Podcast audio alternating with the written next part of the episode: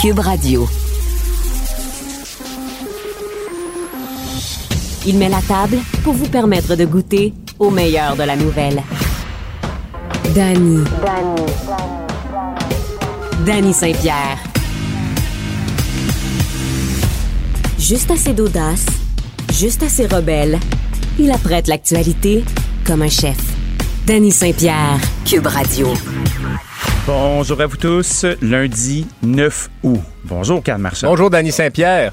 Bon, qu'est-ce qui se passe aux nouvelles ce matin? Ah, il se passe beaucoup de choses. On voit que les Américains vaccinés peuvent maintenant faire leur entrée au Canada. Et toi, ça va te faire plaisir. Ça veut dire des touristes et des visiteurs chez Ben, on est des centaines de milliers. Attends, après ça, t'as l'industrie du tourisme, t'as l'industrie euh, de l'hôtellerie, euh, la restauration, les bars, toutes les belles rues piétonnes qu'on a là, cet été dans notre belle ville de Montréal. Ouais. Qui va accueillir des gens avec leur devise. Et c'est de l'argent frais, ça. T'ouvres les pelles, là. Il y a du cash qui rentre en ville. Mais là, aura-t-on assez de personnes justement pour accommoder tous ces visiteurs? Parce que, euh, ben, c'est ça. Hein? Ben, est-ce qu'on aura assez de personnes? En tout cas, pour les, les héberger, c'est certain. Tu sais, pendant très, très, très longtemps, les hôtels ont roulé à 10% de capacité, puis ils ont gardé une bonne partie de leur personnel. Beaucoup d'endroits ont auto- automatisé aussi leurs opérations. Tu sais, t'as des endroits qui fonctionnent très, très bien en ce moment, puis t'as d'autres endroits où ils ont peut-être moins de capacité de terrasse, mais ils ont des salles à l'intérieur. Fait qu'il va y avoir beaucoup de clients par dépit. Fait que, Ouais. tu sais, ça, c'est comme, euh, c'est comme l'eau, hein. L'eau, elle rentre où elle peut aller. Ça, c'est vrai. Puis, euh, faute de pain, on mange de la galette. Donc, si. euh, non, mais tu sais, c'était pas. As-tu? J'ai pas de galette, non. il, me reste un bout, matin. il me reste un bout de pain un matin. J'étais content. Il était, il y avait pas de petit spot bleu, là, mais je l'avais acheté la semaine Ça, passée. tu souffles dessus, là, puis c'est correct. Oh, ouais, c'est ça. Ben, c'est quoi ta politique? C'est ça. euh, écoute, euh, vu que j'étais là, parce que. Tu le poil? l- Non, sur le petit bout de pain, là. Le petit Oui, bout oui. Ouais, ben, le, le poil de pain, ouais, c'est ça. Le Il- poil de pain.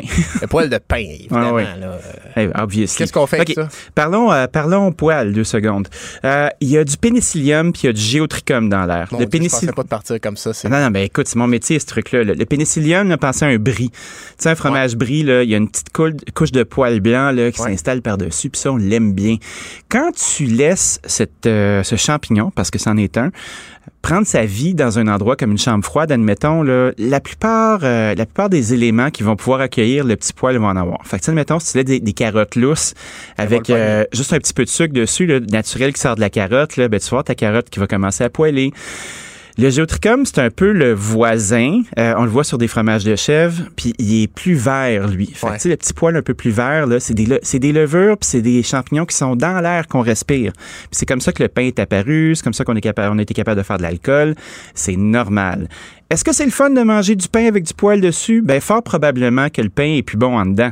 Ouais. Dans la mesure où la texture, elle sera plus bonne. Mais est-ce que vous allez vous empoisonner avec ça? Absolument pas. On l'enlève, on peut faire des croutons avec ça, ça marche. Mais moi, je me En là. toast, là, c'est ça. Ça marche quand même. Ah oui, en toast. Tu t'enlèves avec ton couteau, là, puis ça va, là, là, c'est correct. C'est parce qu'à un moment donné, poison, là, quand même. non, c'est ça, mais tu te dis, bon, c'est parce que ça dépend. Là, euh, ma blonde est en vacances, je suis seul, fait que j'ai les, les coups des franches. Non, mais c'est parce que tu veux pas te faire pogner, tu sais.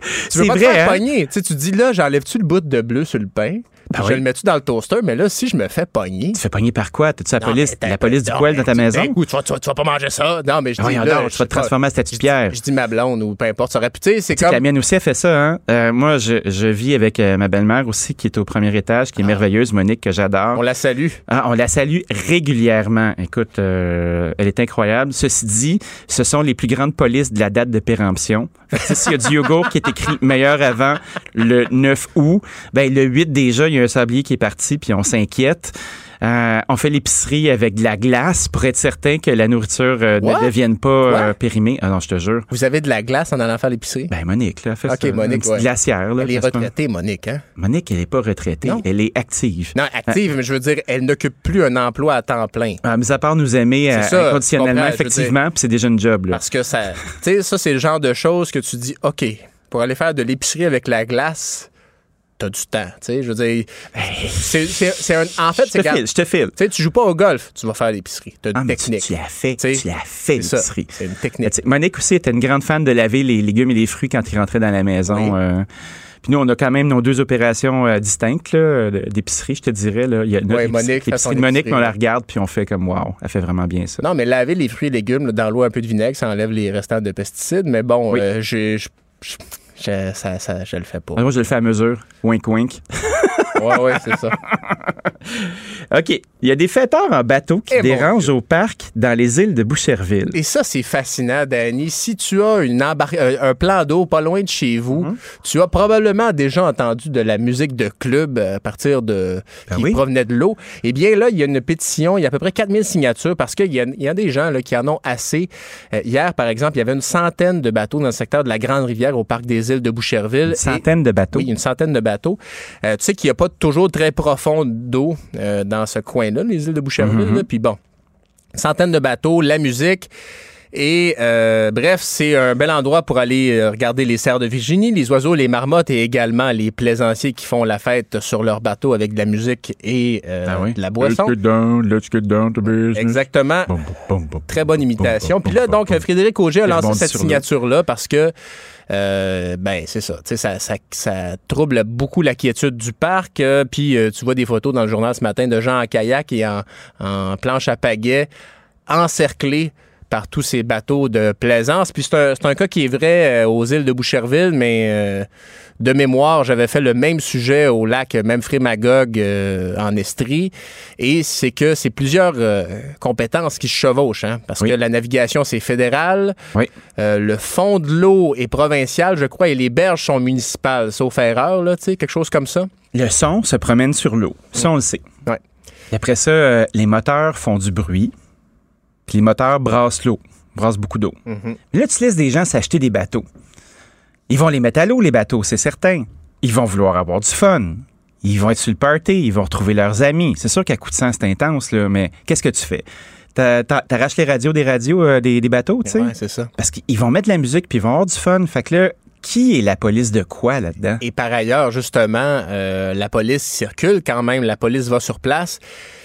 Puis tu sais, tout le monde a des radios, sur, ben, ou à peu près, là, sur le bateau. Puis c'est aussi que ta voix arriver, la police. Fait que tu le temps de baisser le volume un peu. Donc le volume baisse quand la police arrive et remonte quand la police part. Fait que c'est quoi la solution? Euh, Des harpons?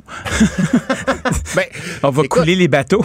un policier m'avait déjà dit, parlant de navigation et d'île, là, par exemple, il n'y a pas de poste de la Sûreté du Québec sur l'île d'Anticosti. Oui. Ce qui fait que euh, la population locale, c'est toujours quand la police s'en vient parce qu'ils réservent des chambres à l'hôtel. Puis, ce qui fait que quand la police arrive sur l'île d'Anticosti en avion, semble-t-il qu'ils leur mettent toujours bonjour la police de RBO à la radio euh, locale. Ah, c'est drôle, ça. Aïe, En tout cas, fait que bref, on les voit venir de loin. Écoute, j'ai pas de solution à te donner, mais tu sais, c'est- c'est c'est- c'est 4-5 bateaux accrochés les uns après les autres, puis euh, c'est ça. Ouais, ils font la fête. Dans un parc national, tu sais, bon. tu Mais ça te fait réfléchir à. Tu sais, tu t'achètes une, euh, une résidence autour d'un point d'eau. Mm. Assure-toi que ton point d'eau est une association. Il y a beaucoup de petits lacs Oui. dans les Laurentides qui ont ça, justement, là, où on essaie de préserver parce que ce sont des lieux qui sont distincts. Il y a peut-être une piste là-dedans. Ouais, puis si vous n'avez pas les moteurs, prenez, trouvez-vous un lac où il n'y a pas de moteur. Je sais que ça peut devenir très difficile à trouver. Là. Euh, puis ben, d'abord, trouver une résidence avec l'accès au lac, là, si vous voulez pas Eh, payer. Quand, quand tu es rendu là, tu as les moyens, je pense. Ouais, mais en tout cas. Moi, je suis pas rendu là encore dans ma vie, tranquillement. non plus. Je me souhaite une autre saison d'été. Fuis-toi sur moi. Ceci dit, non vacciné et heureux d'avoir la COVID, il en meurt. Ça, c'est euh, l'avocat Leslie Larenson aux États-Unis, euh, Danny, assez troublant. C'est un homme qui a attrapé la COVID. Il a commencé à relayer sa situation, montrer sa situation sur Facebook.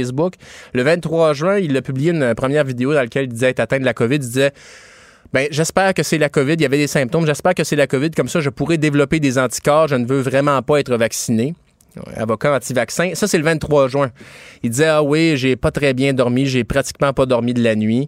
Le lendemain, il publie une autre vidéo dans laquelle il dit j'ai passé six jours en, euh, six, six heures pardon en position fétale Euh, la grosse fièvre ça allait vraiment pas euh, parlait d'agonie finalement il en est décédé neuf jours plus tard euh, de, de la COVID 19 comme quoi hein, euh, malade là six heures en position fétale je sais pas c'est quand la dernière fois que c'est arrivé là mais il faut être malade assez solide là Ça me tente pas. non c'est ça J'ai mes deux vax. on va d'ailleurs parler à une ancienne complotiste un peu plus tard Ben dans oui. l'émission. Parce que tu dis, sais, euh, en, en- en mauvais français, si ça fait le bruit d'un canard, ça marche comme un canard, c'est peut-être un canard, là. ben là, c'était la COVID, là, tu sais. Ben, c'est la COVID certain. Puis tu sais, tu vois, comme, euh, est-ce que ta conviction est assez forte euh, pour te faire fronter jusqu'au bout, comme on dit en bon français? Mm. Tu sais, je- euh, puis de documentariser, euh, puis de partager cette affaire-là, hey, c'est la folie, là. Non, C'est- complètement fou. Est-ce que c'est- c'est c'est dogmatique? J'espère j'espère que la raison va reprendre le dessus. Ouais. J'écoutais un truc, moi, encore une fois, dans le Daily, je vous le dis, là, si vous tombez là-dessus du New York Times, là, c'est super intéressant. Puis on donnait la parole à des gens qui ont refusé de se faire vacciner. Puis tu sais, il y a, il y a plusieurs personnes qui avaient des raisons qui pas nécessairement qui étaient valables, là, mais de faire comme ah, c'est pas que je suis un anti-vax, mais j'ai pas envie d'y aller tout de suite. Euh, je veux voir qu'est-ce que ça va donner. Ça change à tous les jours. Ouais. OK, bon, ben je t'entends. Ben, rendu là, t'as t'as pas besoin d'y aller, je comprends. Ne pas avoir été dans les premiers, ça se comprend. Tu te dis, OK, Ah je ouais. vais attendre. C'était pas un oh. early adopter. Après ça, tu as une autre personne qui était originaire de Russie, d'Union soviétique, puis qui a déjà été vaccinée, puis qui a une espèce de gros doute, puis, là, puis qui prenait ses précautions. Puis après ça, tu avais d'autres gens qui étaient un petit peu plus coucou, tu sais, mais tu fais comme... C'était pas un freak show, cette affaire-là. là. C'était pas que du monde pas dedans, bien Non. en salopette, comme on s'imagine en train de jouer du banjo. Là. Il y a un paquet de gens qui ont des En tout réserves. respect pour les joueurs de banjo. Eh, moi, j'adore le banjo, fais-toi moi. C'est euh, un instrument extrêmement complexe. Euh, ça prend beaucoup de dextérité. C'est juste que des fois, il y a des gens spéciaux qui en jouent. Ben, ils ont peut-être beaucoup de talent pour le banjo, mais un peu moins pour euh, l'immunothérapie. Là. Ceci dit, tu fais comme, OK, c'est un spectre qui existe, puis à chaque fois qu'on les dépeint comme étant euh, des gens qui sont complètement cinglés, ben, on les repousse dans le coin encore, Ben oui, puis on ben oui. renforce cette conviction-là. Au même titre qu'on démonisait les. euh, puis comprenez-moi bien, là, je suis pas un partisan de Donald Trump en tout, là. Mais. Tu sais, tu démonises le, le partisan de Donald Trump, puis ça, ça te permet de dire il est tellement bizarre. Ouais. C'est lui qui est fucké. C'est lui qui est- je l'exclus. Alors que je te demande pas de l'aide. Mais faut que tu dialogues quand même jusqu'à un certain point. On s'entend qu'il y en a des perdus. Puis le- un avocat qui refuse le vaccin comme ça, je me demande à quel point tu peux le récupérer. Mais mais il y a des motivations. Tu sais, l'élection de Donald Trump, là, euh, il y avait des raisons à ça. Il y avait une frustration envers la classe politique, envers les- les- les- l'establishment. Alors, C'est les Le- braises étaient attisées. c'est c'est facile de juste dire Ah, vous êtes des coucous, euh, je vous écoute pas. Oui, mais le mécontentement qui est là, la frustration qui est là, euh, tu sais.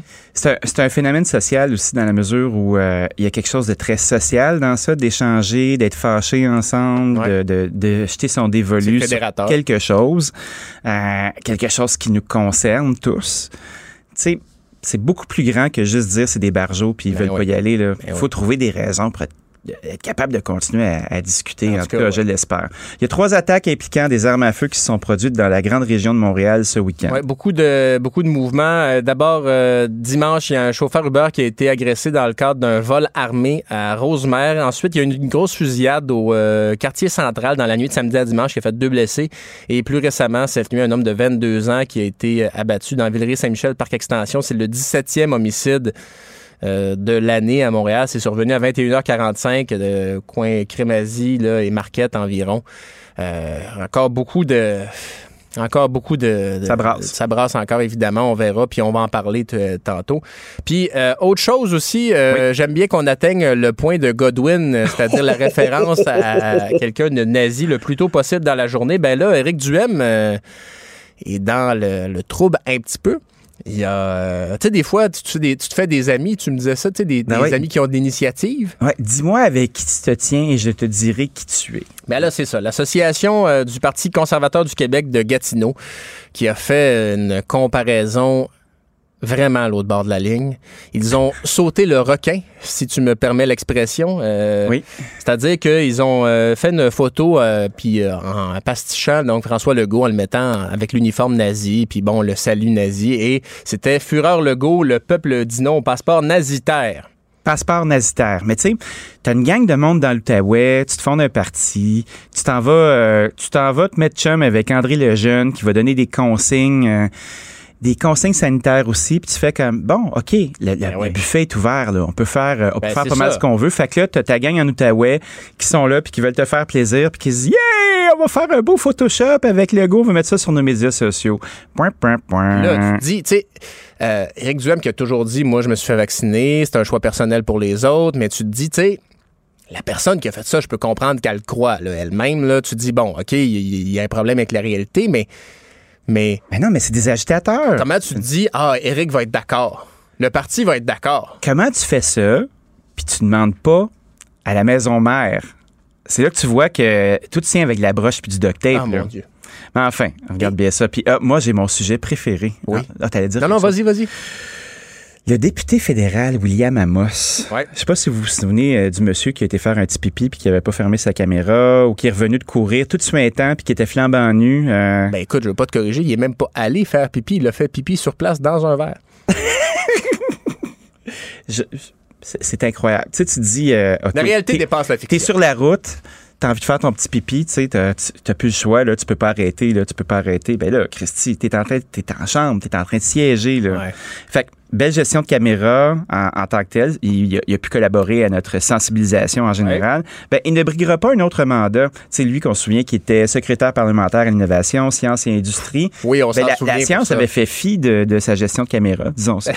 ben oui, puis c'est ça. Hein? Euh, les caméras, il y en a partout. Oui. Il y en a sur vos ordinateurs. Évidemment, euh, si vous siégez de manière virtuelle, ça s'active et ça se désactive dans les zooms, les caméras, là? Oui, petit piton on, petit piton off. Puis, je te partage une anecdote. Euh, tu sais qu'il y a eu beaucoup d'écoles à distance hein, au cours de la mhm. dernière année. Ben, les profs ne partaient pas tous du même endroit pour gérer la technologie. Puis, tu sais, un de mes amis, son ado secondaire 4, secondaire 5, le prof avait pas avait donné les droits administrateurs du Zoom à tous les élèves sans s'en rendre compte parce oh qu'il n'était pas d'eau. Fait que, tu sais, il n'y a pas un élève qui. Euh, tu sais, chaque fois qu'un élève voulait poser une question, se faisait. Euh, était mis en sourdine. Le prof se faisait mettre en sourdine sans s'en rendre compte. Bref, ce cours-là n'a jamais eu lieu, tu sais. Est-ce que c'est pire que William Amos? Je ne sais pas. Je ne sais pas, mais en tout cas, on en rit encore. On se quitte là-dessus, Carl Marchand. Merci beaucoup. Reconnu pour ses talents culinaires, il cuisine les acteurs de l'actualité. Danny Saint-Pierre. Une fusillade fait deux blessés au marché central de Montréal samedi. Un agent de nettoyage urbain a été poignardé dans la journée de dimanche en plein jour au centre-ville après qu'une dispute ait dégénéré entre deux hommes et un homme tué par balle dans Parc Extension euh, dimanche soir. On a, au bout du fil, Stéphane Wall, qui est superviseur retraité au SPVM et spécialiste en l'usage judicieux de la forme. bonjour, Monsieur Wall. Bonjour, M. Saint-Pierre. C'est l'usage judicieux de la force. Oui, de la force, hein, parce que la forme, vous l'avez déjà, j'en suis persuadé, mais la force, ça, c'est une autre affaire, c'est clair. Comment vous voyez ça, vous, là? Vous êtes un superviseur retraité au SPVM, euh, ça pète de partout, on, nous dit qu'il y a des choses qui vont être faites, mais ça peut pas être fait en criant ciseaux. Euh, quelles sont, d'après vous, les prochaines étapes, là? Parce que visiblement, il y a de la chaleur un peu partout en ville, euh, les citoyens commencent à poser des questions, ça pète, il y a des victimes. Qu'est-ce qu'on fait? Ben en fait, écoutez, euh, l'annonce la, de la création d'UNESCO MX là, la semaine passée, euh, juste cet aspect-là, euh, avant que ce soit opérationnel vraiment, que bon, on est en période estivale, avant qu'on soit capable de rallier les effectifs, d'organiser les, les horaires, de, regarder à quelle place on va aller chercher des effectifs, euh, combler les postes, juste cette, cette, cette procédure-là, ça peut prendre quelques semaines. Donc, si on veut être réaliste, euh, on ne s'allera pas avant septembre, octobre, avant que ça commence à être opérationnel. Ça, c'est de un. De deux, euh, la, guerre aux gangs de vue euh, se fait beaucoup par le, renseignement. donc, ça prend des sources, ça prend des informateurs, ça prend des gens qui vont qui vont informer les, policiers, enquêteurs, à l'effet, bon, avec que tel individu a, a, un, a un arme ou une intention de conserver. Et euh, pendant la période estivale, encore là, c'est difficile. C'est plus difficile parce que ça rentre euh, plus au conduit. OK. parce que euh, les gars sont en vacances ou? Ben oui, c'est sûr que tout le monde est en rotation en vacances, donc il y a moins de personnel au niveau des enquêtes d'un. Puis au niveau des patriotes, c'est la même chose. Il y, a, il y a une rotation au niveau des vacances jusqu'au début septembre environ. Euh, et de deux, euh, les patrouilleurs sont très occupés au niveau des, euh, de tout ce qui est les, les, appels au 911. Il y a plus d'appels l'été. Donc, souvent, pour un quartier défini, ben, tu vas avoir deux duos ou trois duos qui vont couvrir les appels. Euh, puis, euh, ils n'ont pas nécessairement le temps d'enquêter tout ce qui bouge. Mais là, quand, vous me dites ça, là, je me permets une réflexion. Là. Ça, veut dire que si on est dans un quartier, mettons, moi j'habite dans le Myland là, à, Montréal, puis on sait que le petit Pierre et le petit Jean, ils ont chacun un morceau, puis ils ont comme 16 euh, ans. Puis là, on sait qu'ils ont un morceau. On commencera pas à faire des filatures sur le petit Pierre et le petit Jean. Là. C'est parce que ça n'aura pas de fin, cette affaire-là. J'ai l'impression que c'est beaucoup de micromanagement pour quelque chose qui est plus large que ça. Ben, en fait, quand il y a une information qui rentre sur des individus euh, précis qui, ont, qui ont des armes, euh, il y a une procédure d'enquête à suivre. Il faut s'assurer que, tout va être récolté selon les normes que les tribunaux ont, ont, avec le temps, la jurisprudence. Donc, il faut vraiment y aller dans l'ordre des choses. Maintenant, quand on parle d'une arme à feu, qui est potentiellement, qu'on pense qu'il y a un risque immédiat, ben, c'est sûr que les enquêteurs, avec les patrouilleurs, vont et l'escouade tactique vont s'arranger pour faire le, le, plus rapidement possible pour mettre la main dessus pour pas qu'il se passe quelque chose. Fait que c'est toujours dans les priorités, dans la dans la validité des informations. Est-ce que l'information est, est, confirmée par une autre source? Donc, il y a, il y a des procédures à, suivre, puis l'urgence d'agir va être évaluée au cas par cas. Euh, dans, chacune des situations, ça peut être, euh, les délais peuvent être un petit peu différents. Parce que quand on comprend que la plupart des gangs de rue, c'est des cellules qui sont, euh, qui sont somme toute assez autonomes, qui gèrent des petits territoires, ben ça doit être quand même assez difficile à identifier. Oui, il y a des gangs avec des noms, mais c'est souvent l'affaire d'une rue, 5-6 personnes qui font leur truc, ils peuvent être armés, ils ont des conflits entre eux, qui sont souvent comme des chicanes, mais qui escaladent avec, euh, avec une finalité qui est beaucoup plus grave comme des coups de feu ou de la mort. Au quotidien, ça doit être extrêmement difficile à gérer pour des patrouilleurs parce que visiblement, c'est euh, eux qui sont en première ligne pour être capables d'essayer de démêler ça. Ben, au quotidien, euh, ce qui se passe, normalement, traditionnellement, la police, ce qu'elle fait pour mettre de la pression sur les gangs de rue, c'est des enquêtés. Parce que les sujets sont connus. quand on regarde la vague actuelle de, de, violence, c'est oui presque tous des fusillades radio gang de rue. Donc, ils sont connus, puis normalement, les policiers patrouilleurs vont mettre de la pression. C'est-à-dire qu'ils vont les enquêter, ils vont les voir passer. Ils ont un comportement criminel, ils, ont, ils, ont, ils font euh, des choses qui ressemblent à, un, à, des criminels. C'est ce qu'on appelle du profilage criminel. Donc, les policiers vont aller les enquêter, voir s'ils ont des mandats, euh, regarder à l'intérieur du véhicule si les passagers sont, sont là, euh, sont pas victimes de proxénétisme. Ça, c'est normalement. Mais depuis, euh, je dirais, depuis le, cas de George Floyd, il y a un gros, euh, beaucoup de pression sociale qui a été mise dans les, dans les différents médias, médias sociaux, ben oui. par des élus, comme quoi que les policiers feraient euh, presque exclusivement du profilage racial. Donc, chaque fois qu'un individu se, se, fait intercepter, ben là, il va toujours avoir une unité idéologique qui va sortir dans les médias pour dire, vous voyez encore une autre de, de profilage racial. Donc, les, les policiers à Montréal euh, de plus en plus se désengagent. Euh, de plus en plus, ils disent ben moi, je vois, je viens de voir un véhicule passer devant moi. Euh, il y a toutes les caractéristiques d'un gang de rue, mais je ne vais pas le voir parce que je ne veux pas me retrouver dans le problème. Je ne veux pas me retrouver dans le journal demain puis me faire accuser d'avoir fait une. Fait que tu vois, tu vois un kit de 16 ans avec une calotte qui est noire puis qui chauffe un Range Rover à, à 175 000 tu peux pas l'arrêter, tu peux pas y faire une vérification. Il y a encore des policiers qui le font. C'est pour ça moi-même, je fais, je fais attention pour faire dans ma garde. Il y, a, il y a des policiers qui vont le faire encore. Mais il y a de plus en plus de policiers à Montréal qui disent Moi, c'est assez. Je vais laisser aller le, le, petit gars qui ne fait pas le, véhicule, qui n'a pas le, le, bon profil pour avoir ce véhicule-là. Je vais le laisser aller, puis euh, je vais ramasser les morceaux. Quand, quand on va avoir euh, euh, un appel au 911 comme une fusillade, ben, je vais y aller, je vais faire une scène de crime, je vais faire un périmètre, puis ça, ce, phénomène-là à Toronto a commencé, ça fait environ 5 ans. 4 à 5 ans, les fusillades ont explosé. On est rendu à 400-450 fusillades par année. Et les policiers là-bas sont désengagés depuis 4-5 euh, ans.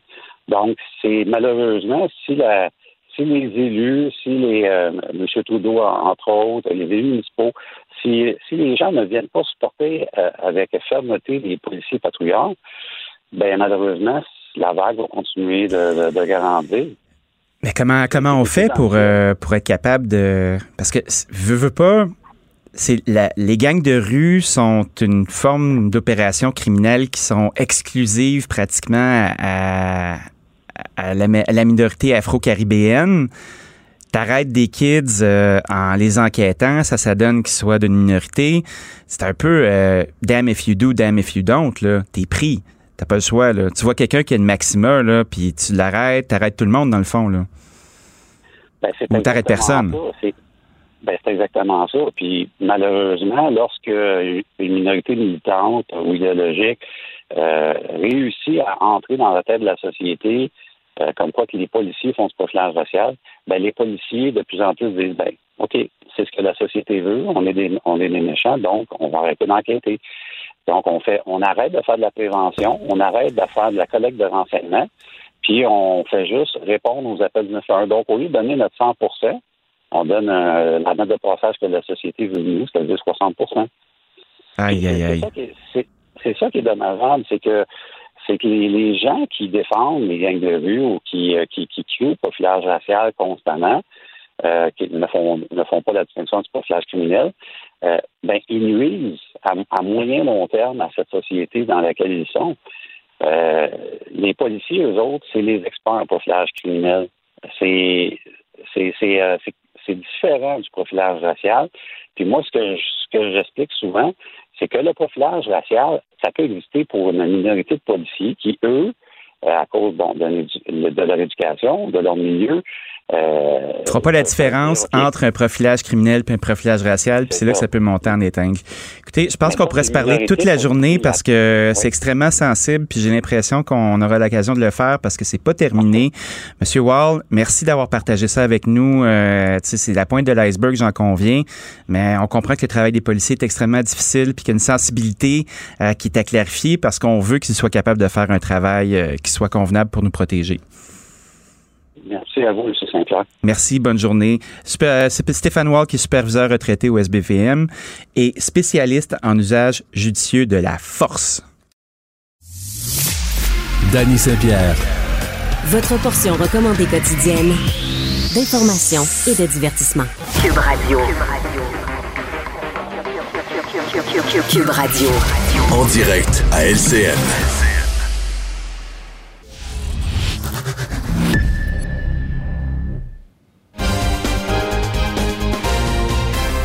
7h30, euh, bon euh, lundi matin tout le monde et c'est l'heure d'aller rejoindre Danny Saint-Pierre qui est dans les studios de Cube Radio. Bon début de semaine, Danny. Salut Pierre-Olivier.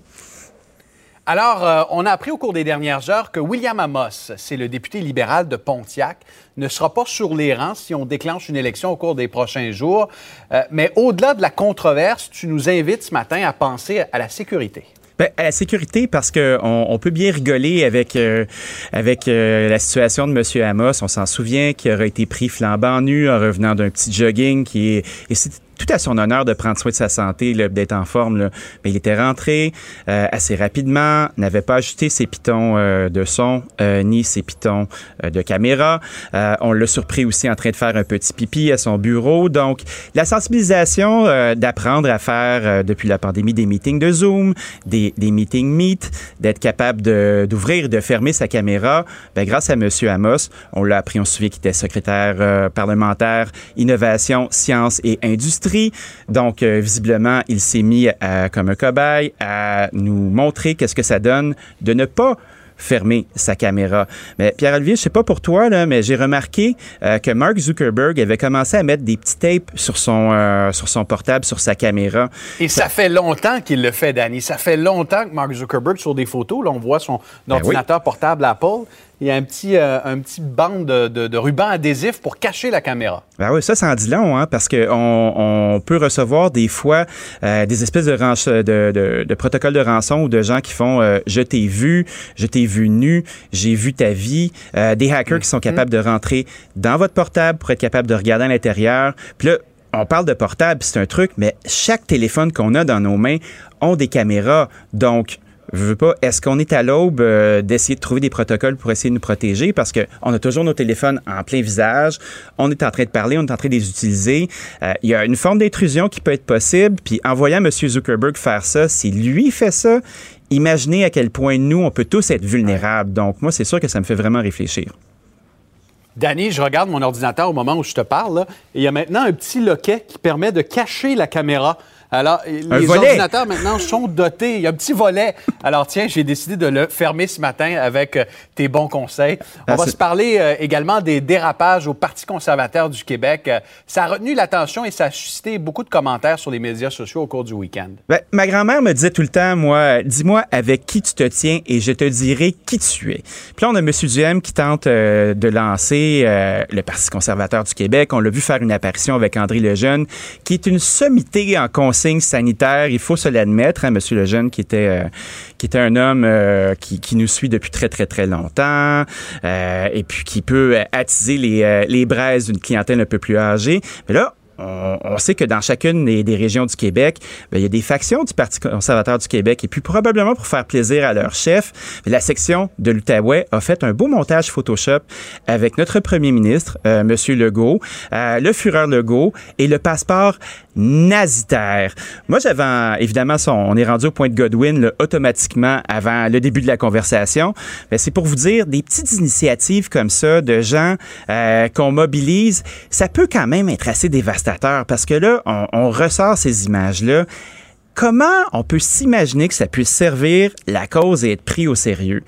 On a, euh, on a un monsieur qui est monsieur Duhem qui est très, très, très habile à utiliser les communications à, bon escient et à être capable de, de pouvoir mobiliser justement les gens en disant, OK, on a été, euh, on a été censuré. On se souvient du track de monsieur Lejeune euh, sur YouTube. Puis de se servir de ça, de le monter en épingle puis se faire des campagnes de promotion à même nos médias parce qu'évidemment, ça fait parler. Puis encore aujourd'hui, ça fait parler.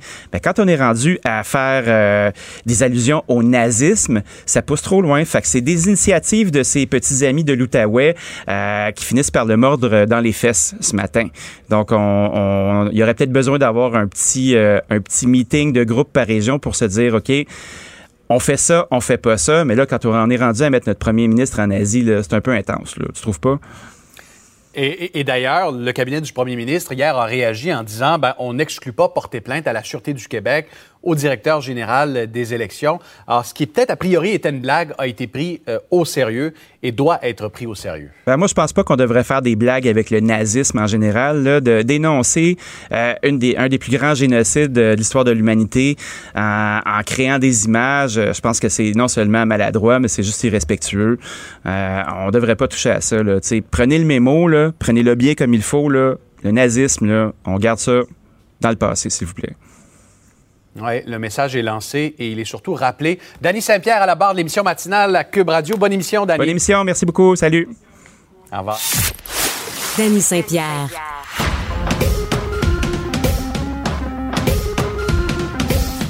Des commentaires al dente, faciles à digérer. Danny Saint-Pierre façonne l'actualité aussi bien que la cuisine. Cube Radio. I believe I can fly. I believe I can touch the sky. I think about it every night and day.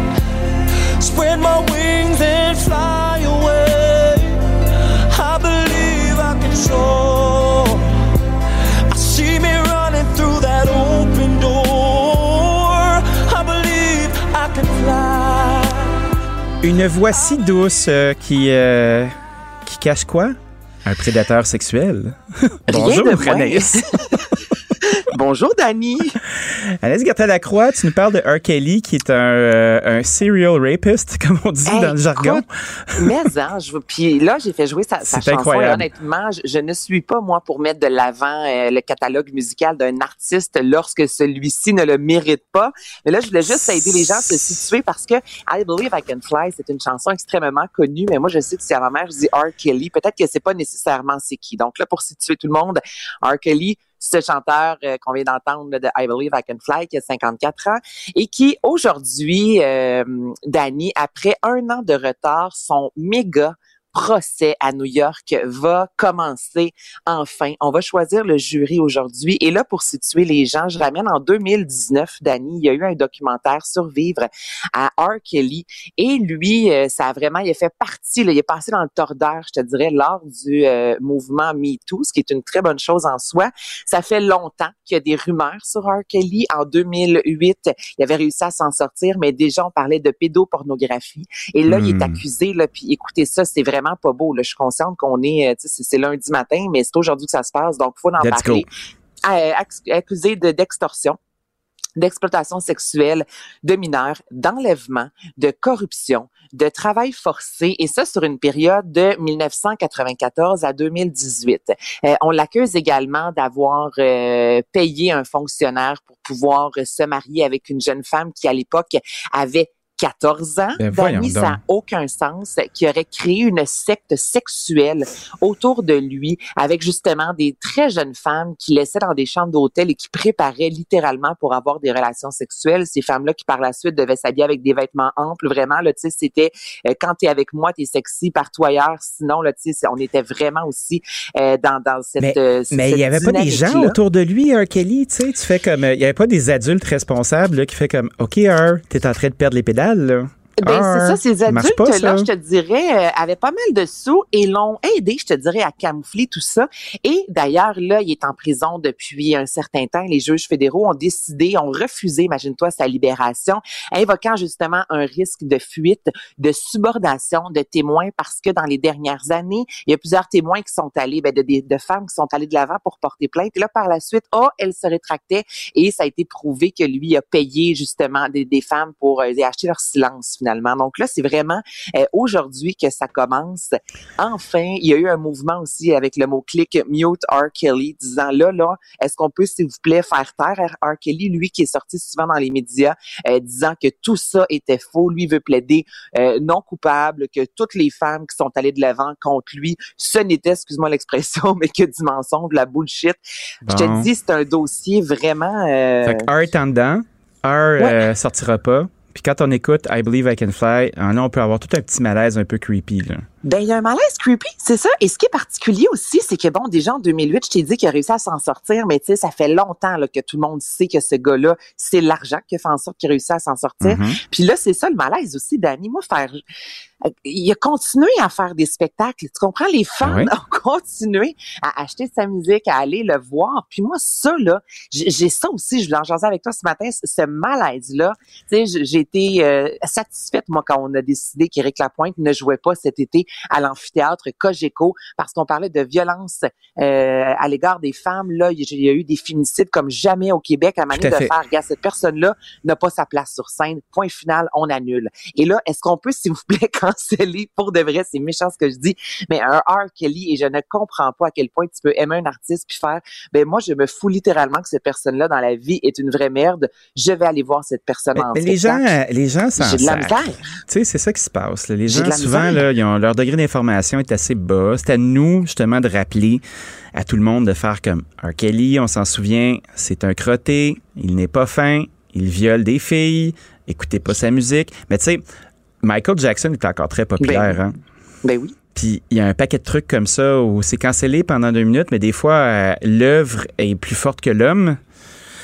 Puis ça, reste dans les consciences. Je ne sais pas, j'ai de la difficulté à me, l'expliquer. Moi, j'ai toujours un petit malaise là, quand j'entends Michael Jackson. Puis j'aimais beaucoup Michael Jackson. Comme euh, c'est un génie de la musique, mais c'est un, un, génie tordu, tu sais c'est un génie tordu. Je suis tout à fait d'accord avec toi.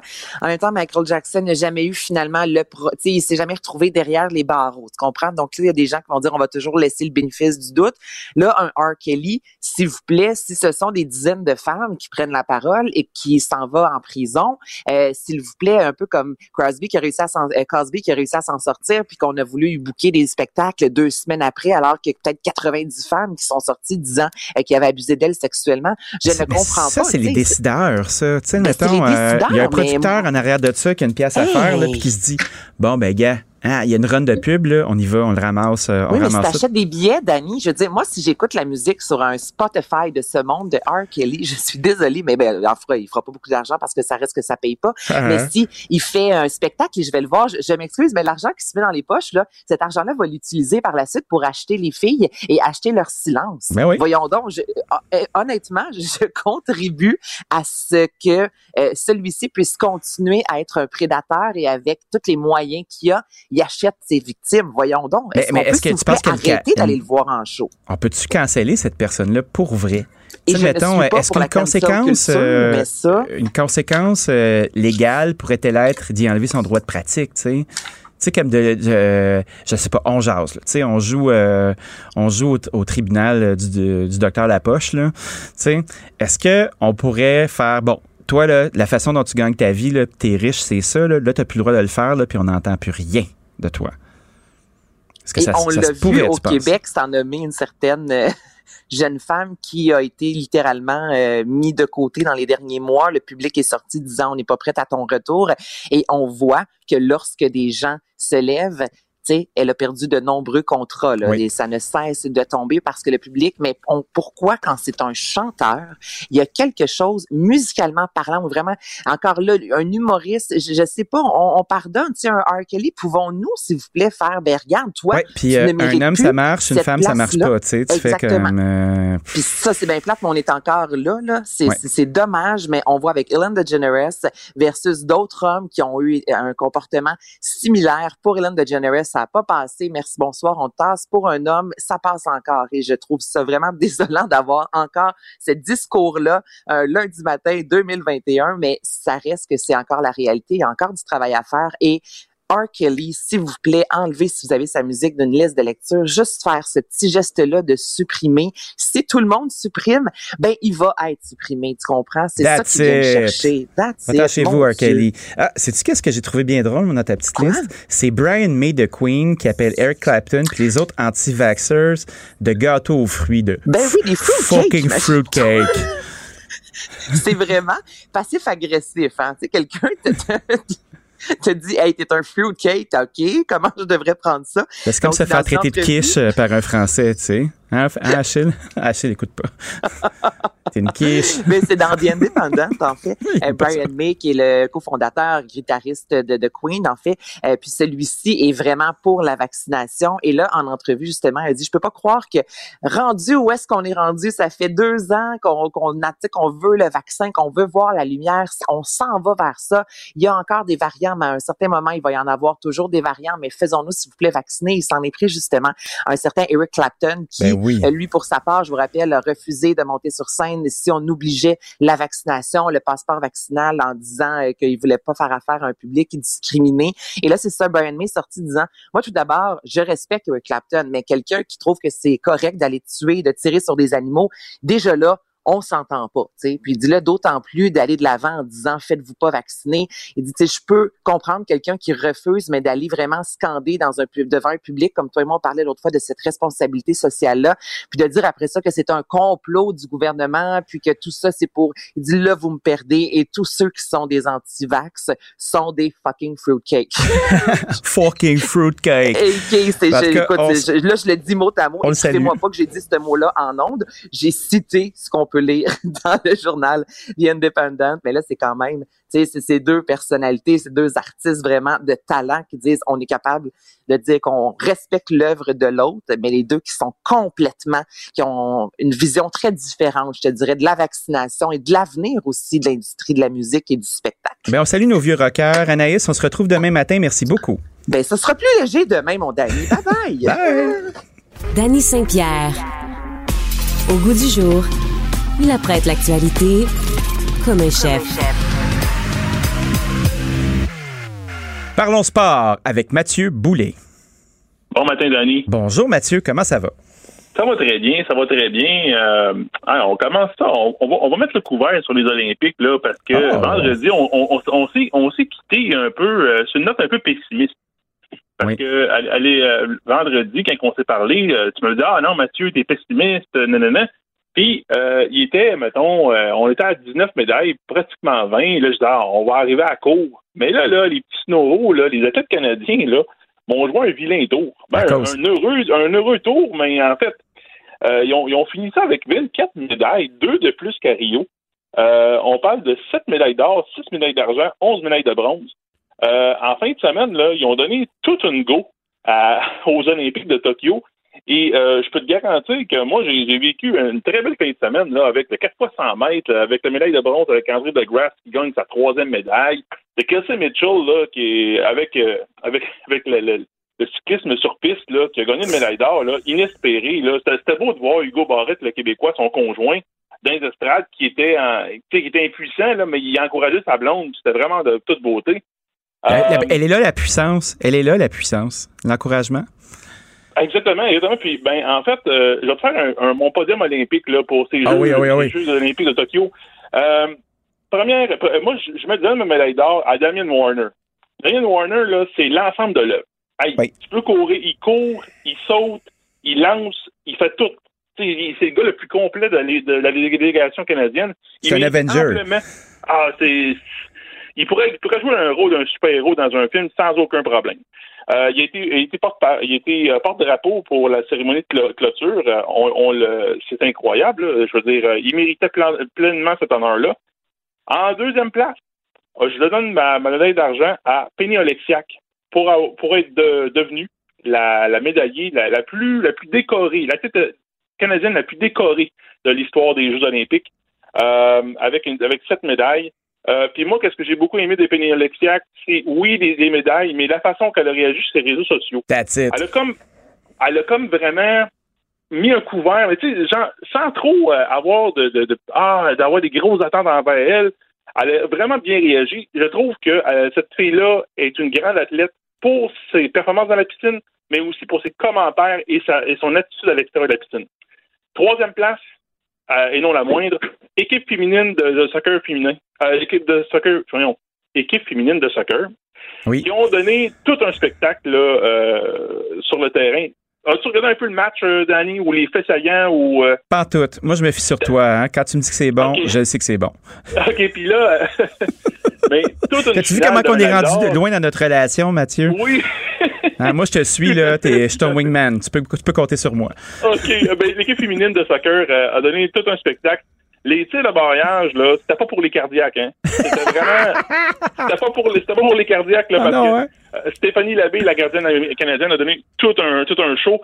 Parce que, et habituellement, là, qu'est-ce que, que je dis à mes enfants, c'est que, regardez, les, les, les, habituellement, les tirs de barrage, c'est des buts, puis des buts, puis des buts. Les gardiens, là, ils sont traversés d'un bord puis de l'autre. Mais la gardienne canadienne, là, avait un aura au-dessus d'elle, puis elle a fait toute une performance. Elle parlait à ses poteaux?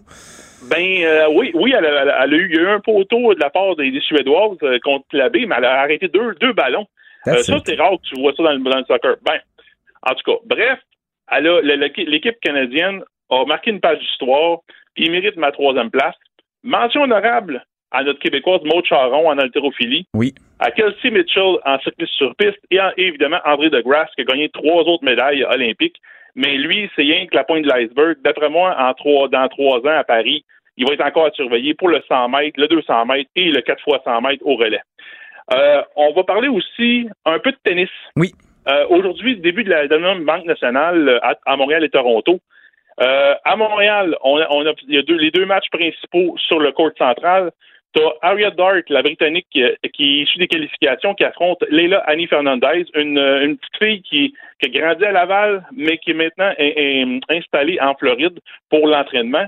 Et par la suite, nous aurons Rebecca Merino, qui a eu un laissez-passer au début du tournoi, qui affrontera la 16e favorite, l'américaine Madison Keys. Euh, je pourrais dire que dans les deux cas, dans le cas d'Annie Fernandez, Leila Annie Fernandez, un match à sa portée, euh, mais dans le cas de Marino, ça va être très difficile. Madison Keys est une excellente joueuse euh, sur le circuit féminin. du côté de Toronto, cette Pospisil affronte le qualifié Tommy Paul.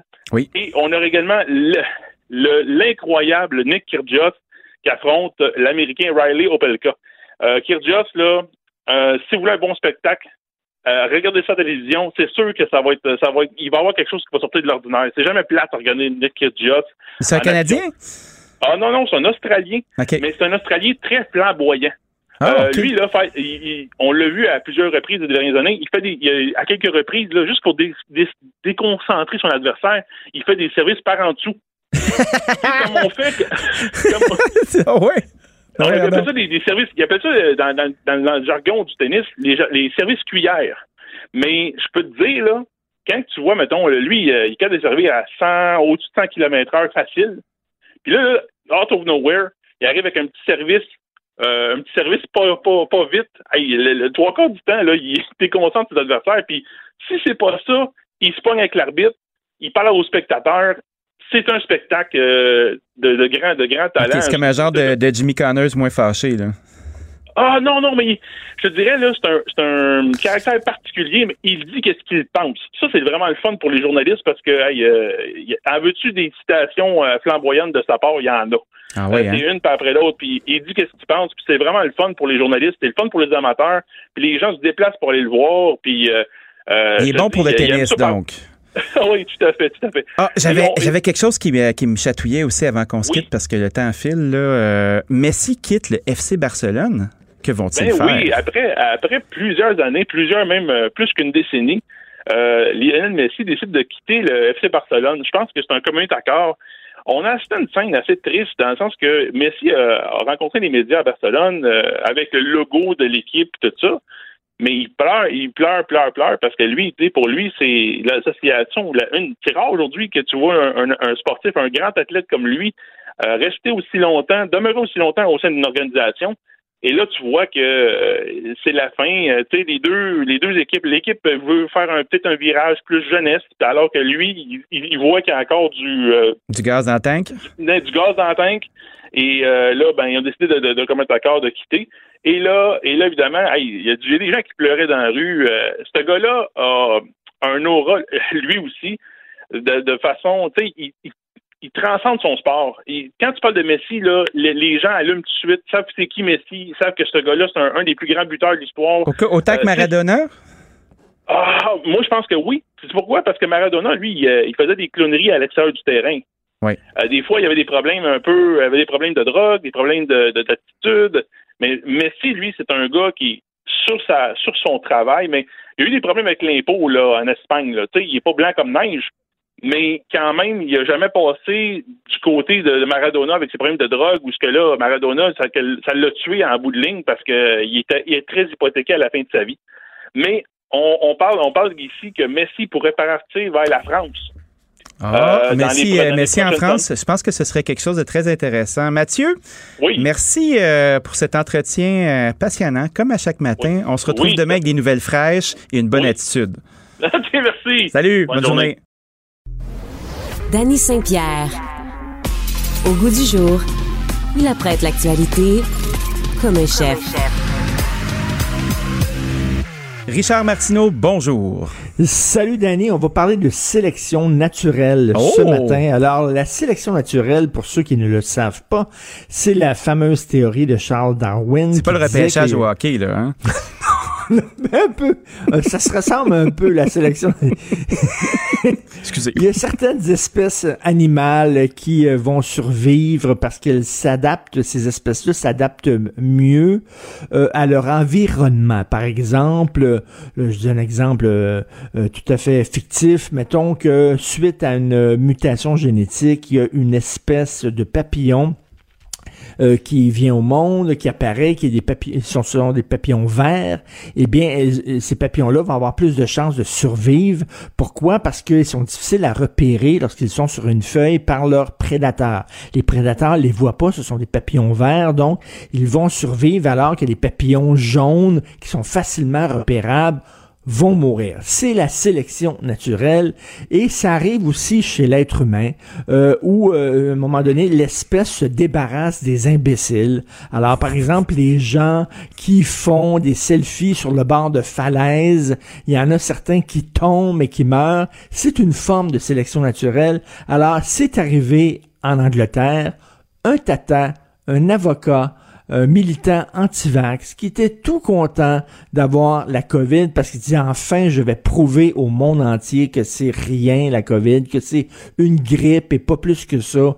Et après ça, je vais avoir la COVID, je vais m'en sortir, je vais avoir des, je vais être immunisé et après ça j'aurai plus de problème. Il est mort. C'est la limite de la pensée magique, hein? Oui, exactement. Il est mort. Ça, c'est la sélection naturelle. On peut écouter, euh, écoute, euh, ma blonde Sophie m'a sorti un, extrait d'un de ses vidéos où il dit qu'il va se guérir avec du whisky. On écoute ça. Um, so I'm, I'm, I'm, making a preemptive strike, and um, and I've dosed myself up to the eyeballs, and I've also uh, had a couple of these. Um, uh, this is my best whiskey. It's a Dalwhinnie, 15 years old, which I've been mixing with lemons and honey, uh, hot water. It's absolutely delicious, actually. Wow! Écoute, une bonne mouche de moutarde avec ça, puis il aurait peut-être été guéri, tu sais, hein? hein? Un cataplasme. une mouche de moutarde. Ça fait longtemps que j'ai pas entendu ça. Un bon classique, hein? C'est le wet t-shirt très impliqué, ça, Richard. oui, tu sais, les, les, les, trucs en verre qu'on mettait, là, t'enlèves l'air là-dedans, puis tu, euh, tu colles ça sur, euh, sur euh, le thorax des gens. Écoute, le gars, il dit, moi, je veux, je vais, je vais m'en sortir avec du whisky, un grog, etc.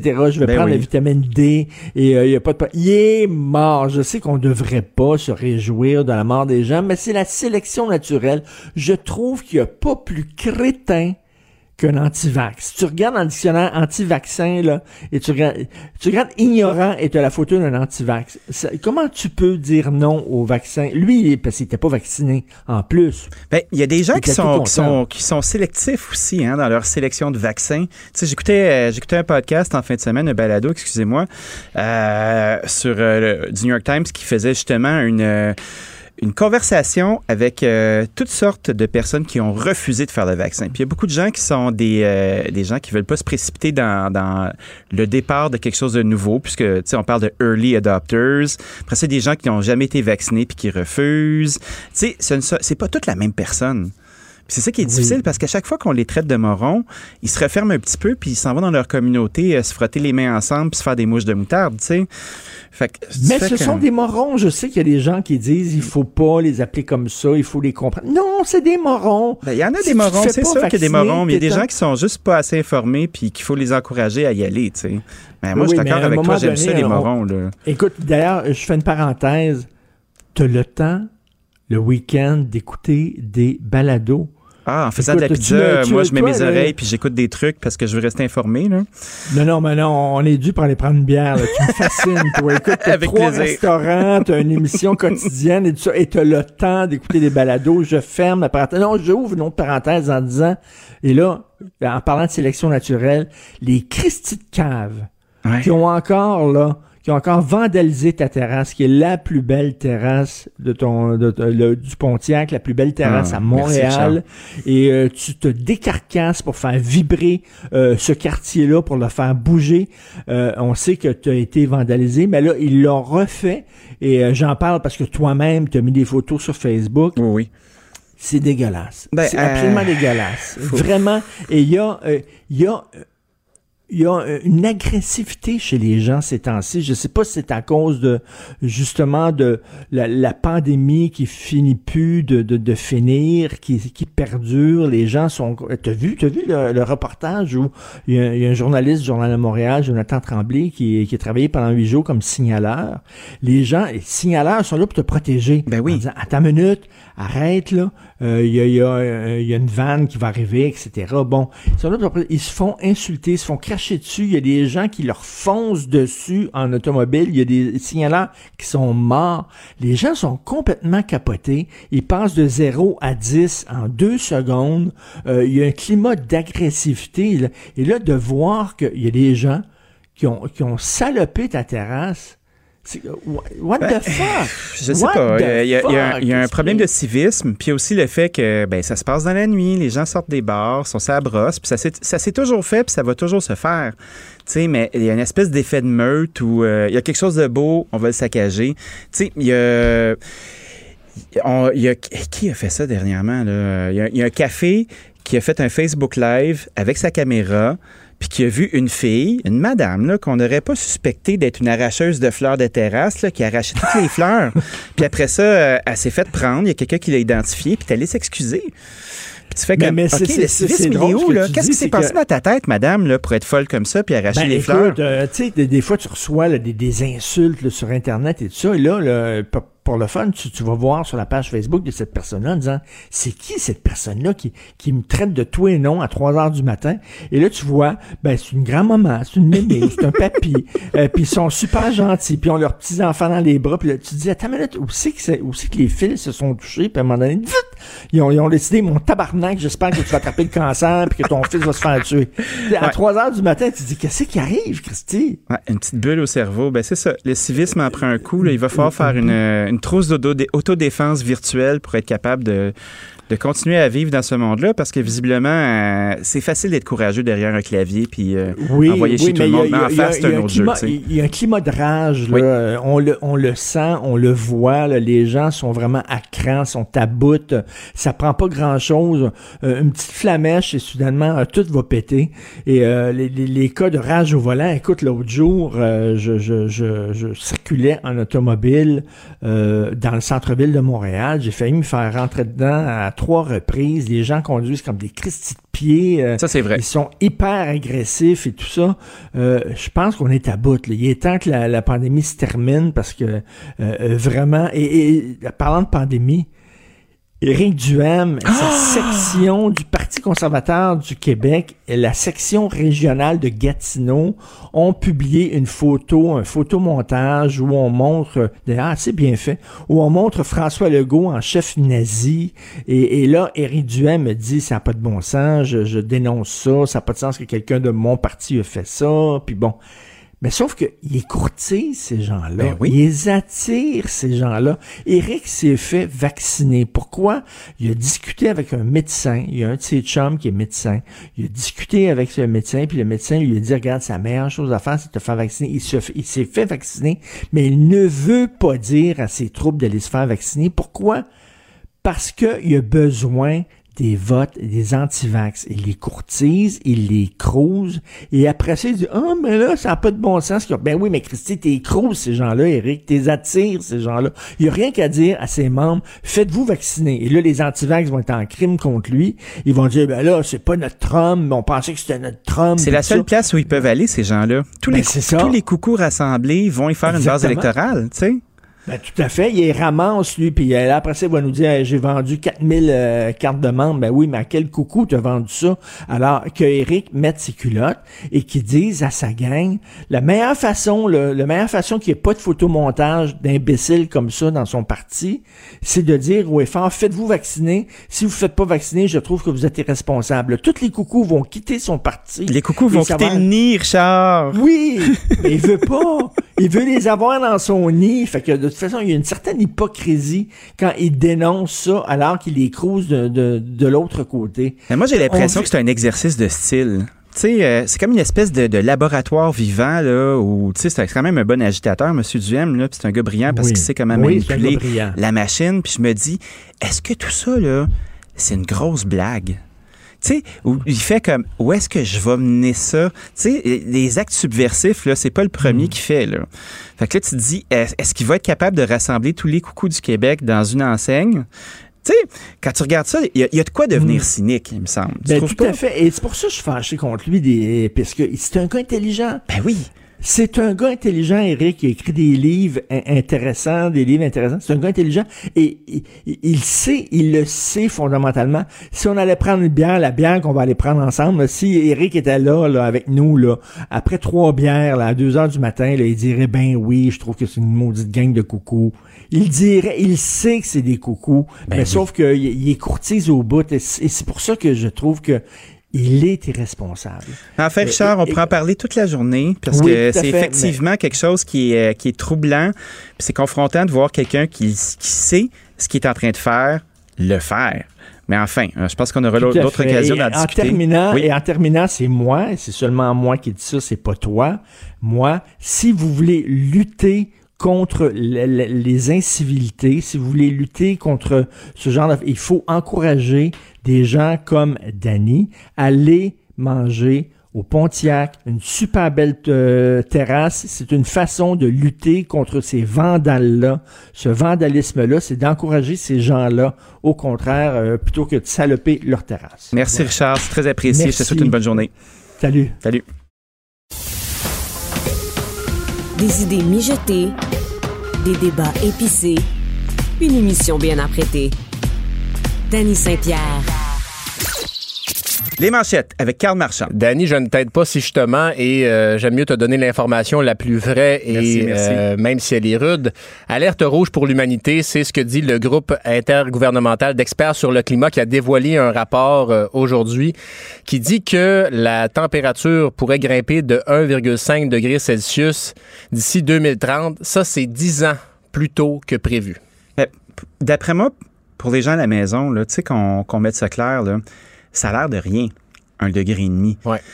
Mais quand l'eau commence à fondre, quand les niveaux montent, quand des endroits qu'on voyait euh, secs deviennent mouillés, euh, quand il y a un débalancement de l'eau claire, parce que 70% de l'eau fraîche, de l'eau douce qu'on a dans le monde est d'un glacier, mm-hmm tu fais comme oh là tout se mélange euh, ça va aller vite. Peut-être pas de notre vivant peut-être pas du vivant de nos ben, enfants c'est déjà commencé. la terre commence à tourner de l'autre bord. Non ben c'est, ça, ça, va très vite et selon le GIEC, les humains sont indiscutablement responsables des euh, change, de ces changements climatiques et ce n'est que la première salve on dit ça parce que euh, on a vu, bon, les records de chaleur dans l'Ouest canadien. Il y a des feux de forêt qui font rage tant dans l'Ouest canadien, en Grèce, à plusieurs endroits dans le monde. Et je t'amène en Californie aussi. Il y a une sécheresse qui fait rage en Californie et les précipitations sont très faibles euh, depuis plusieurs années. Et là, euh, ça a vraiment un impact important parce que pour l'agriculture, par exemple, quand il pleut pas, évidemment, on, l'imagine bien. Et là, les, les, producteurs vont parfois aller chercher de l'eau dans des cours d'eau à proximité, ben pomper l'eau. Et là, l'État... Même ici aussi. Oui, mais là, l'État de la Californie va empêcher ça parce que les niveaux sont trop bas. Ce qui mhm. fait que quand ça, c'est interdit, les agriculteurs doivent se tourner vers des puits artésiens qu'ils ont fait creuser eux-mêmes, euh, des coûts assez faramineux. et ces puits-là, euh, c'est ça. Et ces puits-là aussi se tarissent, euh, ce qui fait que, tu sais, la Californie, c'est un grenier assez, mhm. assez grand pour la production agricole tu te dis, OK, si la production est déréglée là, ça va pas très bien. Et je te quitte en deux choses euh, amusantes. De pompière la porte, on a parlé des travaux. Euh, ben là, ça va un peu moins bien. Il y a un nouveau blitz de 10 jours de travaux euh, maximum pour l'asphaltage du pont qui a commencé.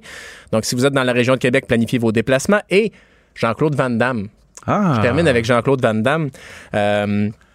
Écoute, il y a eu un vol. Il y a eu, des, euh, il y a eu un vol euh, dans une bijouterie des Champs-Élysées euh, le 27 juillet dernier, la maison Chaumet. Mhm. Et un voleur, et ça c'est drôle, tu sais, moi ça me fait rire les trottinettes. Le voleur a volé pour 3 millions de bijoux et il est parti en trottinette. C'est une bonne idée. tu imagines le voleur avec son, avec son masque puis le sac avec le signe de dollar dessus. Keystone Capers. Eh bien, il y, avait, il y avait des témoins, mais ils ont été distraits parce que Jean-Claude Van Damme était dans un commerce à proximité. Il était en train de faire la split avec les mains mm. gantées de vide? Non, il était juste en train d'acheter des trucs, mais bref, ça. ça ah, il est trash, Ce qui fait que les, les, complices, les, les, les, témoins ont été un peu. Euh, ont eu de la misère. Finalement, bon, les. les euh, le voleur de 55 ans est arrêté après, avec des images de caméras de sécurité. Mais bref, Jean-Claude Van Damme euh, fait encore tourner les têtes, Danny. Ah, c'est sûr. Et ça, ça arrêtera pas de sitôt. Merci, Carl. Danny Saint-Pierre. Au goût du jour, il apprête l'actualité comme un chef. On retrouve l'ami Félix Séguin pour parler de crime et de société parce que ça chauffe encore en ville et ça n'arrête pas de chauffer et ça ne s'arrêtera pas de sitôt. Salut Félix. Salut, Danny. Effectivement, trois attaques qui impliquent des armes à feu ce week-end. Ça s'est produit, encore une fois, dans la grande région de Montréal. Euh, alors, c'est encore une fin de semaine violente. Euh, au fond, il y a d'abord un chauffeur de euh, Uber qui s'est retrouvé, lui, au cœur d'un vol euh, qui s'est produit à Rosemère. Après ça, il y a eu une fusillade près d'un centre euh, commercial. Il y a un homme de 22 ans qui a été tué par balle ensuite. C'était le 17e homicide à survenir à Montréal depuis le début de l'année. Euh, un homme blessé par arme blanche aussi. Bon, mais là, on parle pas de violence par arme à feu, mais on parle de violence quand même sur, sur la rue Sainte-Catherine. Alors, on le voit, on le voit bien que ça se passe pas juste dans les rivière des Prairies, puis que ça se passe ça se passe pas juste dans, dans Montréal-Nord, parce qu'après le, après le triple assassinat de la semaine dernière, euh, on a vu des citoyens de ces arrondissements-là être extrêmement concernés et pour cause, mais on voit aussi que les gens d'ailleurs. Ah oui, ça pète ailleurs, là. Aussi. Mais non, c'est ça. Puis, puis, puis, puis, encore, pas mal, tu sais. Euh, il y, a des notions assez inquiétantes dans ça. Euh, il y a eu des coups de feu tirés près du, euh, du marché central, plus précisément euh, près du cinéma Gouzeau puis du labyrinthe de laser pour ceux qui connaissent ce coin-là. Puis les, tu vois les projectiles, on voit les photos ce matin dans le journal de Montréal. On voit les photos dans le journal, ils sont allés se loger dans un véhicule juste à côté. Et puis, pas si loin de la porte arrière, donc sur l'aile de la voiture, juste au-dessus du pneu. tu vois que le pneu a même euh, été crevé par une balle. Alors, tu dois faire un Christy hein? Tu reviens vers ton char, là. T'as passé ta soirée à manger du popcorn trop cher puis à écouter un blockbuster. T'arrives là, puis tes pneus sont pétés par balle. Faire un ouais, Christy hein? Je te jure, puis en plus, que, disons que tu es dans la voiture, ou encore, moi, ça nous est déjà arrivé, exemple, en tournage, il y, a, y, a, y, a, assez peu de temps, en fait, quand on était à l'étranger, de recevoir une balle sur un véhicule, je peux te dire tu t'en rends compte. Hein? Eh. et puis, tu t'en rends compte. Tu t'en rends compte. Alors, bon de d'où ça vient encore, ça, ces violences-là. Puis là, c'est de savoir est-ce que c'est est-ce que c'est une réplique à ce qui s'est passé? Euh, c'est pas clair, là, encore. Est-ce que c'est une réplique à Rivière-des-Prairies? Est-ce que c'est une re-réplique au meurtre de Longueuil, qui lui-même était une réplique à Rivière-des-Prairies? Là, ça commence à ressembler à un roman savon extrêmement violent. Tu sais, euh, je parlais avec Stéphane Wall ce matin, que tu dois connaître, qui est superviseur retraité au SPVM, puis est, spécialiste en usage judicieux de la force. Tu sais, puis on avait une discussion sur, euh, pas nécessairement le profilage, mais c'est un peu là où ça allait. Où tu sais, tu as du profilage qui est criminel, puis qui est pas racial, mais c'est un groupe euh, afro-caribéen en général qui est racisé. Puis là, tu te retrouves avec le fait qu'il y a un désengagement euh, de la force policière qui n'a pas envie de se retrouver à être prise, à se faire donner de la merde parce qu'ils font du profilage racial. Qu'est-ce que tu fais dans ce temps-là? Il n'y a personne qui a la réponse, puis je suis pas sûr qu'on va l'avoir ce matin, tu sais. Ben, non, tu fais quoi avec ça? moi, je l'ai, je, l'ai pas plus que lui. Les réponses se trouvent sur. D'abord, les réponses à nos questions se trouvent dans un dans un continuum qui prend des, des, années à éclaircir, parce que là, on semble être quoi? Peut-être au milieu du cycle de la violence par arme à feu à Montréal. Ça ne semble même pas être la fin du cycle. On semble ça, ça semble prendre les proportions justement de plus en plus élevées, plus les mois avancent. Donc, moi, j'ai, j'ai pas l'impression qu'on va on va trouver la bonne réponse à nos questions très rapidement, presque. Tu sais, parce que là, théoriquement, si on, se dit, OK, tu as une voiture de grand luxe, tu es jeune, tu as une calotte, tu as des jewels, puis tu es une personne noire ou tu es une personne qui a ce style-là, subséquemment, tu as de fortes chances d'être un gangster. Donc, je pourrais essayer de t'intercepter pour voir si t'es mandat ou t'as des mineurs que tu vas pimper ou des trucs comme ça. Mais tu me sens les mains de quelqu'un qui a moins de jugement, admettons, là, ou qui a un biais racial assez important. Ben, ça peut être une auto un peu propre avec euh, une personne de couleur à l'intérieur, puis ça finit là, tu sais. Comment, comment tu fais pour être capable de, de faire le bon geste? Parce que probablement qu'il y a beaucoup plus de, de gens interceptés qui devraient l'être que pas. Il y a des groupes de pression qui sont là-dessus, puis évidemment, tu peux pas euh, te faire intercepter juste sur le fait de ta couleur. Ça non plus, ça marche pas, puis ça marche pas du tout, puis il y a personne qui va cautionner ça.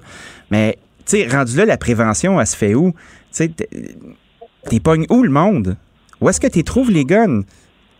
Comment tu fais? Moi, je me, demande à ce sujet-là, puis au sujet de, comment réussir à trouver les armes sans modifier la politique d'interpellation euh, d'un prévenu ou d'un suspect dans un dossier, puis euh, de pas faire pas faire ce genre de mur à mur là où euh, où on arrête sur quand on voit un homme, exemple noir qui a une belle voiture, on décide de l'arrêter. Tu vois, ça, ça a déjà été mis en cause dans des questions d'ailleurs de profilage, puis ben de droits qui ont été lésés. la, la, question que je me pose, c'est les protocoles d'intervention policière. Là.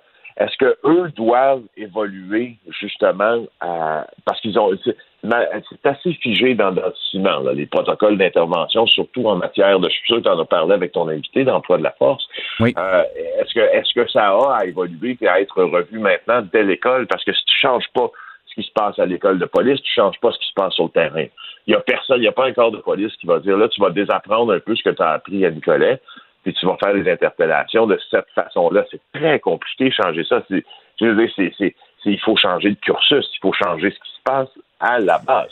Fait que moi, je me dis tant qu'il y a peut-être que tant qu'on n'aura pas trouvé et puis tant qu'on n'aura pas une nouvelle politique d'interpellation, à Montréal, c'est en train de s'écrire, je me demande même si c'est pas en vigueur, euh, tant qu'il n'y aura pas une nouvelle politique d'interprétation, ça va être difficile, justement, de trouver les armes, tu sais. Oui, parce que je veux pas. On a beau avoir une escouade mix, tout le monde est en vacances.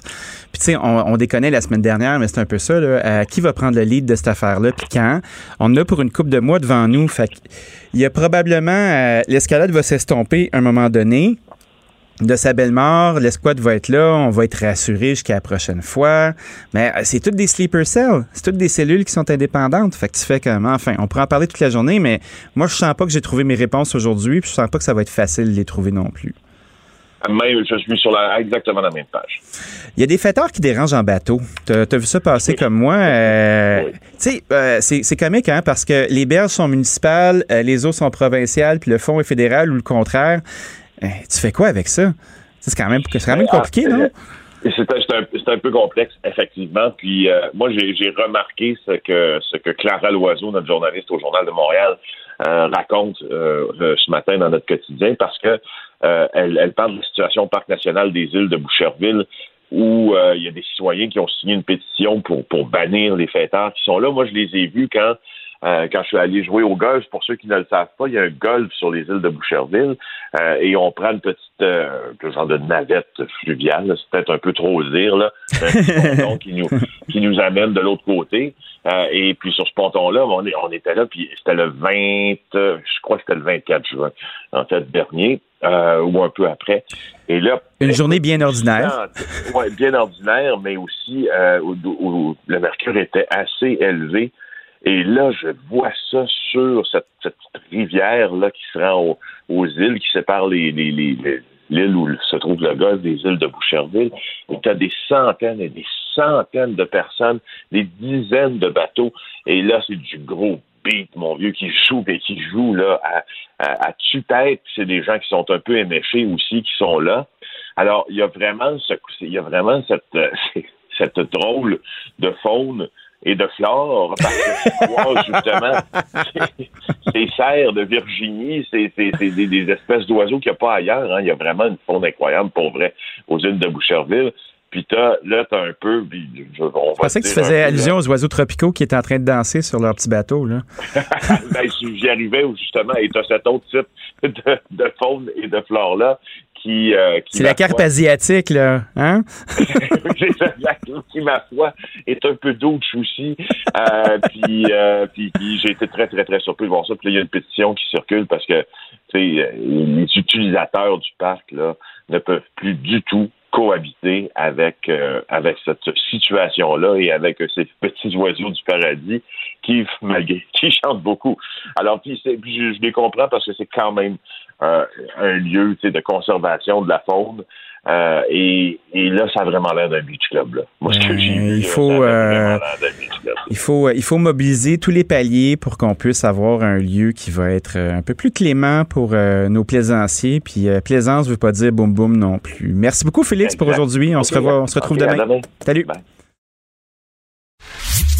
Il gère une émission d'affaires publiques aussi facilement qu'il dirige une cuisine.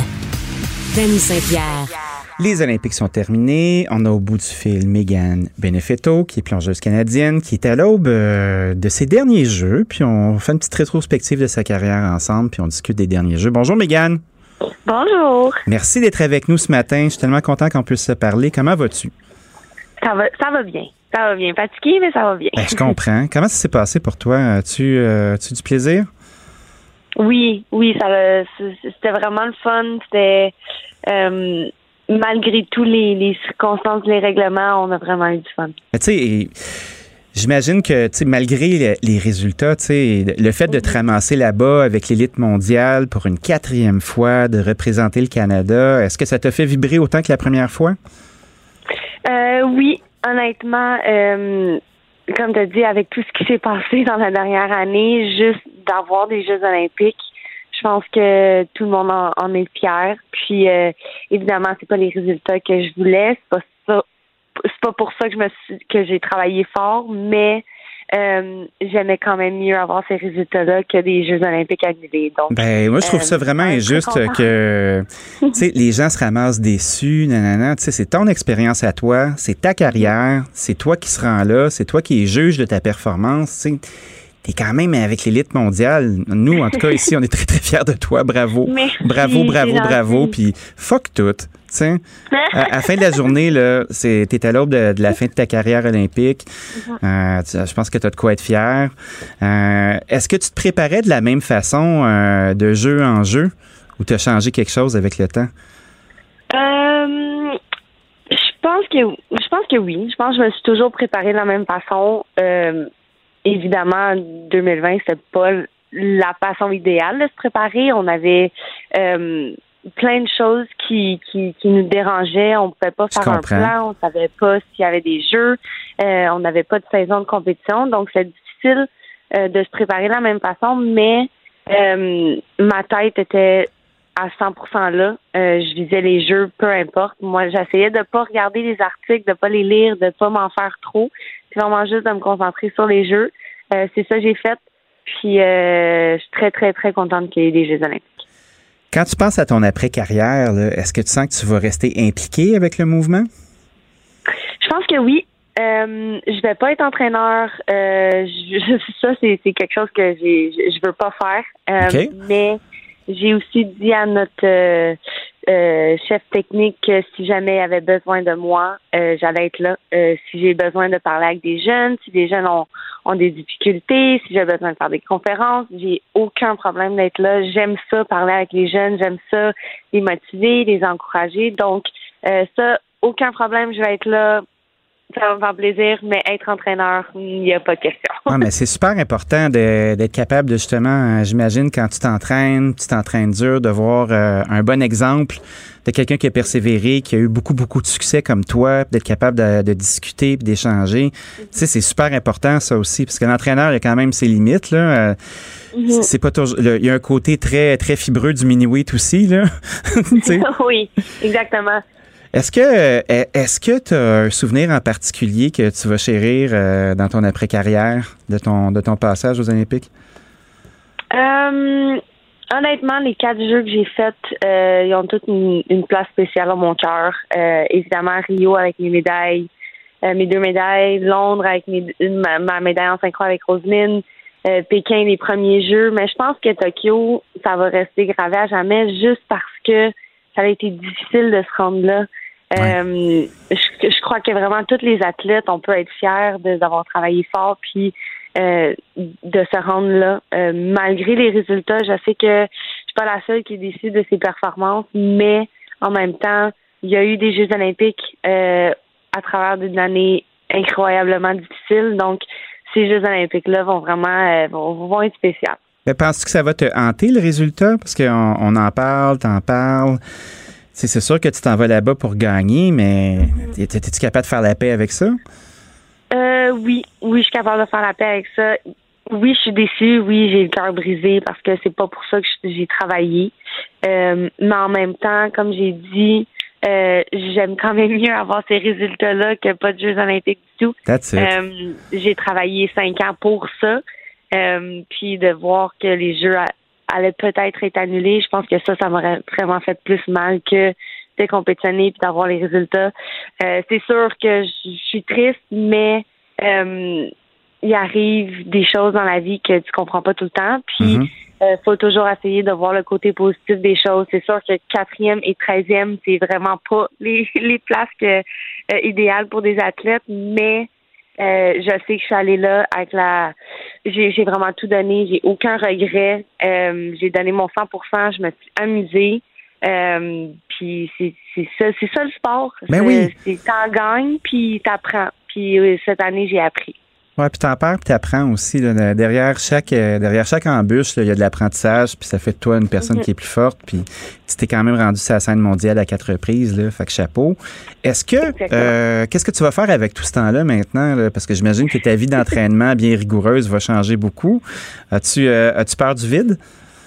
Euh, j'ai pas peur, honnêtement, mais euh, je vais prendre le temps qu'il me faut euh, pour me reposer. Je pense que mon corps a besoin de, se reposer. je sais que je vais retourner à la piscine, voir mon entraîneur, je vais faire un plan avec lui. je sais pas si j'ai fini encore. c'est sûr que je vais pas jusqu'en 2024, mais euh, il y a des séries mondiales, il y a quand même un championnat du monde. OK, fait que t'as euh, encore de la game, là, t'as encore envie. Moi, j'avais quand même, j'étais comme une l'impression que tu commençais tranquillement à te retirer, mais là, on n'est pas là-dedans, là. Ouais, ben, oh! tranquillement me retirer, tu vas-tu te venger? Euh, T'as-tu envie de te venger puis de finir ça avec une trail de feu? Ben, c'est un peu ça. Ça m'a ça, m'a comme. On dirait que la 13e place, j'aime tellement pas ça, mais en même temps, oh. je sais que je suis fière de moi, mais je sais pas. Ça, ça va, je vais prendre mon temps. Euh, je vais parler avec mon entraîneur. T'es comme un boxeur, là. Tu sais, tu te dis, OK, je, t'es comme Rocky, là. Tu vas finir ça, là, une blazing glory. J'aimerais ça, oui, mais on va voir en temps et lieu. OK. Ben, en tout cas, Megan, merci d'avoir parlé avec nous ce matin. Félicitations, on est tous très fiers de toi. Euh, puis on va suivre avec grande attention ton comeback parce que ça risque de chauffer. Merci beaucoup, c'est gentil. Salut, Megan Benefetto, qui est plongeuse canadienne, qui revient tout juste des Jeux puis qui nous en promet une solide pour la suite. Reconnu pour ses talents culinaires, il cuisine les acteurs de l'actualité. Danny Saint-Pierre. Habitant Montréal, je dois faire un aveu. J'ai une auto, mais c'est ma blonde qui l'a tout le temps maintenant. Parce que moi, d'un, j'ai un scooter, ça va très très bien, mais j'ai un service que j'adore qui s'appelle Communauto Flex où tu as une application dans ton téléphone, puis il y a des autos partout dans la ville. Fait que tu allumes ton application, tu te cherches une auto, quand t'es chanceux, il y en a une parce que c'est très, très, très populaire, puis on le voit, il y a des heures du jour où tu peux pas en trouver pendant tout. Ben, tu prends ton auto, tu te déplaces, ça, coûte une fraction du prix, puis après, d'un taxi, admettons, puis après ça, tu la laisses à un endroit judicieux, puis tu t'en vas. Puis ça, j'adore ça. Puis on parle ce matin, ce matin avec Marc Vianney, qui est vice-président au développement stratégique de Communauto, parce qu'il y a une pénurie d'auto neuves qui frappe l'entreprise. Bonjour, euh, Marc. Bonjour, bonjour. Merci d'être avec nous ce matin. Donc, euh, euh, euh, êtes-vous en train de me dire que vous cherchez d'autres autos pour que je puisse en trouver une plus facilement? on aimerait bien. Malheureusement, ça ne fonctionne pas si facilement. Alors, qu'est-ce qui se passe? Bon, ben, j'ai nuance un petit peu. Euh, dans le sens OK, OK, allez-y, allez-y, je vous écoute. C'est sûr que c'est un peu plus difficile que dans les autres années. Je vous explique pourquoi. Oui. Au niveau de la disponibilité. Mais ça reste qu'avec un petit peu de patience, même dans les horaires euh, plus compliqués, euh, on trouve voiture. Samedi, samedi soir, je devais sortir avec la famille, etc 5 heures, il n'y a pas de voitures, il n'y a pas de voitures. Ben, finalement, j'attends un quart d'heure. Oups, ça, ça, ça, apparaît un petit, un petit flex euh, pas, pas, loin de chez moi et euh, on a pu partir. Aller, ah, moi, je suis extrêmement satisfait de ce service-là. J'adore ça. ça. Je vous le dis, ça nous a évité d'acheter une deuxième voiture. Non, non, mais en général, je veux dire, ça, ça, ça, ça répond aux besoins, mais c'est sûr qu'il y a des périodes, et là maintenant, c'est une de ces périodes-là, que c'est un peu plus difficile, surtout si on veut euh, planifier des plus longs euh, trajets, euh, si on n'a pas prévu à l'avance de partir trois, quatre jours, etc. Alors là, réserver une voiture, c'est un peu plus difficile, donc il faut éventuellement se rabattre sur Flex, dire prendre la voiture à la dernière minute, etc., etc. Qu'est-ce qui s'est passé? Euh, ben, premièrement, bon, on, il y a une pandémie. Euh, nous, on doit commander nos véhicules euh, pratiquement six mois à l'avance. Euh, donc, on a commandé nos véhicules qui, qui doivent rentrer avant, avant l'été, qui est la grosse saison, euh, en décembre. Et en décembre passé, c'était très difficile de savoir euh, comment comment arrêter euh, le printemps et, et l'été. Donc on a commandé, on, a ajouté 500 véhicules dans tout notre réseau, euh, 4000 véhicules actuellement pour partout au Canada, de Calgary à Halifax, et 350 qui étaient pour Montréal. OK. Il y a une, il de combien de véhicules à Montréal, M. Viviani? 2500. 2500 au total, sont environ moitié-moitié entre entre voitures qui sont en station, qu'on peut réserver à l'avance et qui maintenant sont vraiment très, très en demande à cause des vacances, etc. Et euh, on, on, peut moins que la moitié en flex, euh, c'est-à-dire des voitures qu'on peut prendre en place et laisser en autre Comme j'expliquais un peu au début euh, dans notre histoire d'amour. Exactement, exactement. Et euh, alors, ben, la première, la première difficulté a été celle de planifier le bon nombre de voitures. Donc, même si on a ajouté 350, ça a été, on, découvre que, les choses euh, sont allées plus euh, rapidement. Le deuxième facteur qui, qui, qui, est cette année et l'année passée, c'est que ben, on est on est tous plus ou moins au Québec. Hein. Il n'y a pas de voyages en avion, il n'y a pas de voyages aux États-Unis, etc. Et donc, quand on veut sortir en plein air, en région, on a tous envie de faire ça, ben, on a besoin d'une auto. Donc tous nos abonnés, tous nos usagers, même ceux qui euh, qui dans les années passées auraient été en Europe ou ailleurs, ben, sont au Québec. Et donc, dans le fond, si je comprends bien, c'est qu'il y a un risque que si, vous, mettons, vous euh, vous excitez le pommier un petit peu, puis vous dites, OK, let's go, on prend plein, plein, plein d'autos, le fait que les frontières pourraient réouvrir ferait que vous auriez un surplus d'autos, puis vous, vous pratiquez une gestion qui est un peu plus serrée? Exactement. Exactement. Donc, donc, les paramètres que nous, on utilise normalement, on a un bon historique, ça nous permet de, de planifier à l'avance l'année passée, 2020 et 2021, on, il n'était pas valable parce que, ben, on, le voit, il y a beaucoup plus de personnes au Québec et donc beaucoup plus besoin des voitures. Nous, on est quand même toujours en croissance. Euh, on fait de 15-20% de plus d'abonnés, donc on ajoute des voitures en conséquence. Mais cet été et l'été passé, il y a eu 40% euh, de plus d'utilisation par véhicule, même donc avec l'augmentation de véhicules, qui est dans une été normale difficile donc répondre à ça. Et à tout ça, c'est ajouter la question de, la pénurie des véhicules neufs. Euh, les manufacturiers ne sont pas capables de respecter les, les commandes avec les délais prévus. Euh, on a encore des véhicules qui doivent arriver dans notre euh, dans notre réseau et qui étaient prévus pour le mois de juin. Normalement, on essaie d'ajouter tous nos véhicules entre avril et euh, la fin de juin parce que c'est là qu'après commencent les vacances. Les, ben oui, ben oui, ben oui. Dites-moi, euh, juste pour ben, préciser quelque chose, là, juste pour mm-hmm. préciser, est-ce que vous croyez que le fait qu'il y a une certaine rareté de véhicules, ça effrite la confiance de vos utilisateurs? Parce que quand les gens ont de la difficulté à trouver une auto, puis tout ça, it defeats the purpose. Parce que. Non, non, ben, est-ce que vous sentez qu'il y a un certain essoufflement ou ça continue à monter? Non, je vous dirais que ça continue à monter, mais c'est clair qu'on mesure la satisfaction de nos abonnés de façon régulière. Et la, ce qu'on appelle la probabilité qu'une personne puisse trouver un véhicule à un moment donné, dans un lieu donné, eh bien, on voit que maintenant, on est au minimum. On sait que euh, dans un mois, un mois et demi, euh, les vacances vont être terminées et la chose va se rétablir. Entre-temps, les voitures qui devaient arriver avant l'été vont être arrivés. Donc, c'est comme j'ai dit une, une période, un moment, oui, que certains abonnés vont être euh, vont être plus échoués que d'autres.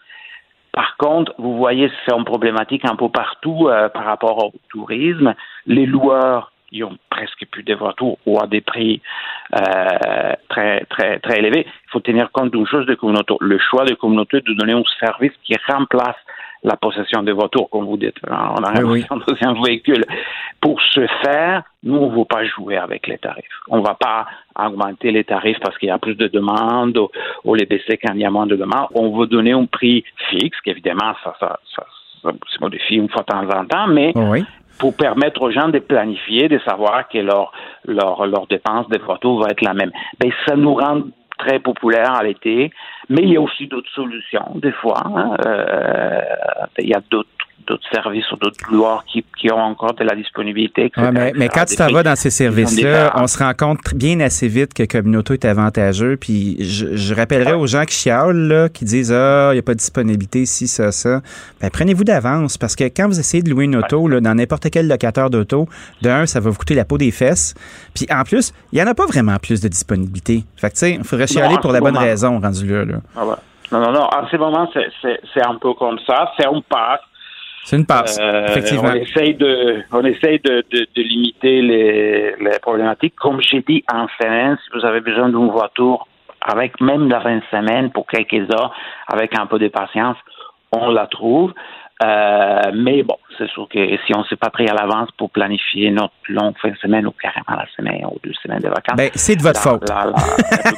oui, c'est sûr, c'est ça. Ouais, mais bon, euh, écoutez, on fait le possible.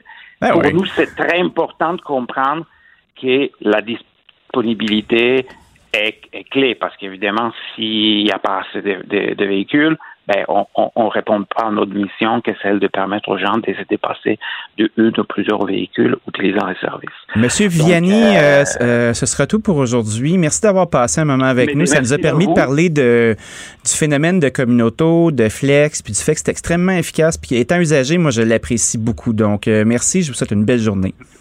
Merci à vous aussi. Au revoir. Avec une voix aussi ensoleillée, même très tôt le matin, on vous recommande de mettre de la 60.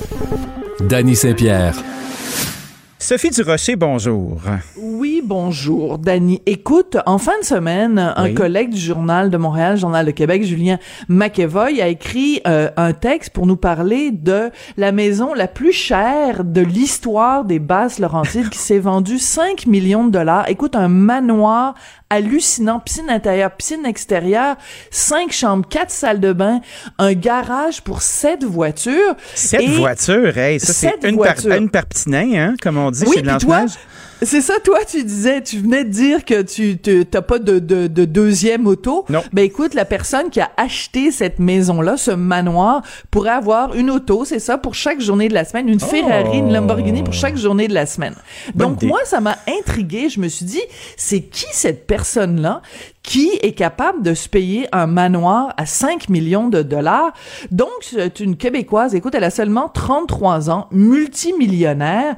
Elle s'appelle Mélanie Anne Layer et elle est devenue riche, nous apprenait-on dans ce texte du, Journal de Montréal, en étant coach de vie et en vendant des cossins de luxe sur son site sur euh, Internet où elle vend, entre autres, une bouteille infusée au cristal, une bouteille d'eau mmh. infusée au cristal hmm. qu'elle vend 111 dollars. Fait ça, c'est la Gwyneth Paltrow euh, du Québec. À défaut de faire des chandelles à l'odeur de son vagin, elle, elle fait de la bouteille d'eau au cristal. Voilà, exactement. Et c'est exactement là-dessus que je suis partie, moi, sur la comparaison avec Gwyneth Paltrow.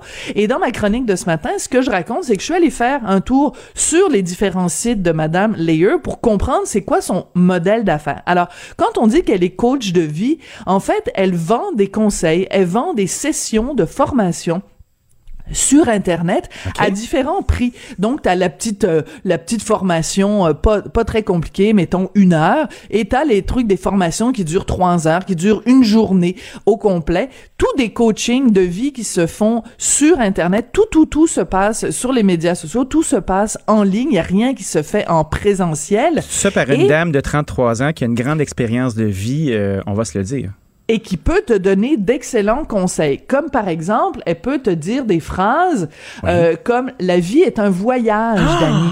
Ah ben Il y aura des occasions, oui, de maintenir ton chemin et des occasions de prendre le chemin le moins emprunté. Puis au final, ta vie, ta destination, ça va être la somme de tous les détours que tu as pris et de tous les chemins que tu as suivis. J'ai l'impression de, de, de, relire le tract de Madame Minou.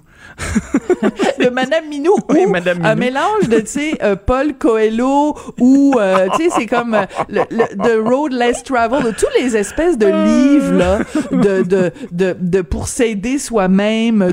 Il y a tout un côté nouvel âge, tout un côté. Puis écoute, moi, je ne peux qu'applaudir l'excellent sens des affaires de ben Madame Layer, qui est une petite fille de Saint-Jérôme qui, euh, à un moment donné, a connu des revers de finances dans sa vie, qui a vécu dans son char, qui s'est reprise en main et qui maintenant est à la tête d'un mini empire. Écoute, quand tu as les moyens de t'acheter euh, un manoir de 5 millions de dollars, c'est vraiment que tu as trouvé la façon d'harponner les gens, la façon ah, d'aller chercher. Non, mais c'est hallucinant. Alors écoute, parmi les différentes euh, formations, les différents programmes, ce qu'elle appelle, elle, des masterclass, des classes de maîtres qu'elle vend, il y en a un qui s'intitule Femme fatale. Donc c'est pas pour toi, hein, t'es pas le public cible, Dani. Non, non, malheureusement. Euh, à moins que tu nous parles de ta femme intérieure, mais c'est vraiment un programme qui s'appelle, tous ces programmes s'adressent aux femmes. Donc, pour Femme Fatale, ça coûte 3333 dollars et tu vas découvrir. oui, c'est ça, mais c'est toujours des chiffrons. C'est 2222, c'est 15 555 dollars. Tu prends un abonnement à l'année. Bref. Pour 3333 dollars, tu vas découvrir que enfoui profondément dans ta mémoire cellulaire réside un pouvoir capable d'une force que tu ne peux même pas imaginer mais il faut que tu la libères, cette force-là, Dani. Il faut que tu ailles trouver la force intérieure de la femme fatale. Mais, je veux, je veux, moi, je veux être un homme fatal. Comment on fait? Est-ce que tu penses que ça va relâcher ma toxicité en même temps? Ah, je sais pas. Ta masculinité toxique, je pense qu'elle est juste, c'est comme toi, c'est rédhibitoire. Il y a rien à faire. Non, non, c'est ça. Je suis enduit de ça. Ça va me prendre un bon lavement. Mais ça, c'est continue, bon lavement. continue, Alors, continue, Peut-être, ah, ah, si tu bois de l'eau infusée au cristal, peut-être ça, ça va régler oh! ta masculinité toxique. On sait pas. Mais alors, faisons un calcul ensemble, OK? Mettons que Madame Layer ait fait ce, programme-là où tu, tu, tu vas sur Internet et tu suis sa formation à 3333 dollars. Oh, Il suffit qu'il y ait, mettons, 100 personnes qui achètent ça. Madame Layer vient de se faire 333 000 dollars en ben oui, ça va claquant des doigts. Mhm. Donc, c'est... Alors, fais, le calcul. Il suffit qu'il y ait 100 personnes par semaine, mettons, qui s'abonnent. Elle fait 333 000 par semaine, cette fille-là. Est-ce que les formations sont déductibles d'impôts, tu penses? Je penserais pas. Je pense pas que les entreprises, tu qui disent qu'il faut que tu fasses de la formation continue. En tout cas, j'espère qu'il y a personne au gouvernement du Québec qui donne des reçus d'impôts pour ce genre de formation-là. Écoute, elle donne une autre formation, c'est euh, la richesse exponentielle. Écoute, c'est vraiment c'est, je ne peux, comme je dis, que qu'applaudir quelqu'un qui a trouvé vraiment un, réseau d'affaires, une idée de génie en affaires pour se mettre riche. Puis elle, elle, elle dit aux femmes, vous pouvez vous aussi être aussi riche que moi. Elle ne parle dans ses vidéos, elle ne parle que d'argent, que d'argent. Elle raconte le premier million qu'elle a fait, elle donne la date et l'heure à laquelle elle a, elle a fait son, son, premier million de dollars. Elle ne parle que de fric tout le temps. Est-ce que tu penses qu'on est à la rencontre d'une nouvelle jeune millionnaire? Là? Tu te souviens de cette dame-là qui, était, qui était mignonne, puis qui était euh, qu'un dragon avait adopté? Oui, oui, tout à fait. Mais je me souviens pas euh, de son nom, mais elle était pharmacienne, c'est ça. puis elle avait, elle avait écrit des livres euh, comme quoi elle disait qu'elle était millionnaire. Puis finalement, tout ça était, était basé sur beaucoup de dettes et beaucoup de de, de, ben de, de, de, voitures louées et tout ça. mais dans le cas, dans le cas de Madame Layer, manifestement, elle, elle a assez d'argent pour s'acheter un manoir à 5 millions de dollars. Alors après, euh, est riche pour vrai, en tout cas en apparence. Est-ce que elle va être capable de maintenir ce rythme-là et de et d'avoir euh, une clientèle qui se renouvelle? En tout cas, c'est possible que avec la chronique que j'ai écrite ce matin, ça donne le goût à plein de gens d'aller s'inscrire à ces séminaires. Donc peut-être que mon article va avoir l'effet contraire de ce que de ce que j'avais en tête, qui est de dire aux gens ben réveillez-vous un peu là. Je veux dire. Mais, mais en même temps, Sophie, là, tu sais, les gens ont, ont, des sous, ont besoin de réconfort, ils font leur truc. Je pense pas qu'on dans une secte ou quoi que ce soit. Non. mais notre premier réflexe, c'est tourner ça peut-être un peu à la dérision en disant euh, oui, tu relâches ta richesse intérieure, puis tout ça. Je serais curieux, moi, de parler à des gens qui l'ont fait, le séminaire, s'ils ont été floués. Je sais pas s'il y a des plaintes qui ont été faites ou quoi que ce soit. De l'info Non, pas Écoute, moi, je suis allé, euh, je suis allé sur, euh, dans, sur ces pages Facebook, puis tout ça, puis c'est évidemment rempli de témoignages de femmes qui disent Mon Dieu, ça a changé ma vie. Merci, vous m'avez donné confiance en moi. Euh, merci pour vos séminaires. J'ai juste hâte de m'inscrire à votre prochain séminaire. Fait que là, est-ce que est-ce que ce sont des, des vrais témoignages? J'en sais rien. Mais ce que je veux dire, c'est que moi, j'ai pas de problème. Je suis pas là pour dénoncer Madame Layer en disant que que ce qu'elle fait c'est pas correct. Si les gens ont 3333 dollars à mettre sur un séminaire pour te dire comment te, te mettre riche, puis que tu préfères prendre cet argent-là pour suivre un séminaire plutôt que de le mettre dans tes REER ou dans tes CELI ou investir dans des actions euh, à la bourse qui peuvent te rapporter du 15% ou, ou pour pour garantir tes vieux jours c'est ton choix personnel. Je pense pas qu'il y ait de plainte à faire à l'AMF puis tout ça. Je veux dire, c'est c'est un business qui est tout à fait légitime. Elle fait, elle vend ses, ses conseils. Si les gens sont heureux de dépenser 111 dollars pour une bouteille d'eau avec un petit bout de cristal dedans, qu'est-ce que ça m'enlève à moi? Rien oh, je du comprends, tout. Je comprends. C'est juste que je, je, je trouve assez singulier que, comme tu le dis, on vit dans une époque de toute façon où les gens besoin, ont besoin de croire en quelque chose. Alors, si c'est pas une religion, ben ça va être une coach de vie. Les gens ont tellement besoin de se faire dire que ils ont une, une, une richesse intérieure, un potentiel qui peuvent qui peuvent dégager. Mais c'est le, c'est le vocabulaire qu'elle utilise, tu sais, quand elle dit à un moment donné. Puis tout ça, je, je, je traduis de l'anglais parce que son, son, son modèle d'affaires, c'est uniquement en anglais. Elle vient de Saint-Jérôme, mais il y a rien, rien, rien. Il y a pas une, un mot en français, là. Ses séminaires, c'est en anglais uniquement. Ses pages Facebook, son site et tout ça, c'est uniquement en anglais. Donc, le vocabulaire qu'elle utilise, c'est, euh, il faut, je, vous pouvez euh, rebrancher. Nous allons démêler les de l'argent, rebrancher les synapses de votre cerveau pour créer de nouveaux chemins neurologiques autour de la richesse.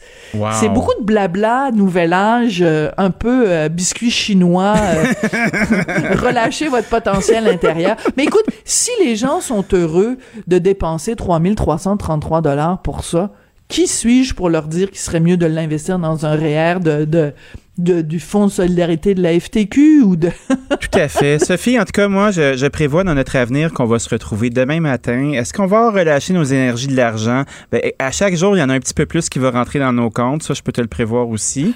Puis, ben, on se retrouve demain. Merci, Minou. Merci, Minou. À demain.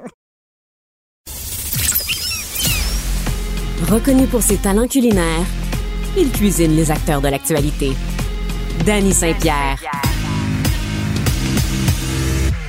Les manchettes avec notre présentateur vedette, Carl Marchand. Danny Saint-Pierre, t'es tellement occupé que je sais que t'as pas le temps de partir en voyage, mais il y a d'autres personnes qui, elles, peuvent le faire. Ah oui, mais qui donc? Ben écoute, quand même pas mal de monde parce qu'il y avait cohu hier à l'aéroport euh, Trudeau. Cohu? Cohu, ben ça prenait de 2 à 4 heures pour passer les douanes. Excuse-moi. Oui, 2 à 4 heures pour passer les douanes et... Euh, mais pourquoi? Parce que, en fait, c'est plus long revenir au pays en raison de la pandémie parce que. À 4 heures, là. 2 à 4 heures, ouais.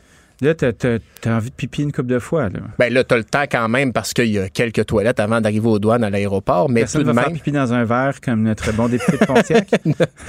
non, restons... Pas que je voulais aller, mais écoute. restons sur les douanes, mais non, parce que euh, c'est à cause de la plateforme Arrive Cannes. Euh, Sophie pourrait t'en parler, là, mais tu dois t'inscrire pour ton arrivée au pays en ligne sur Arrive Cannes.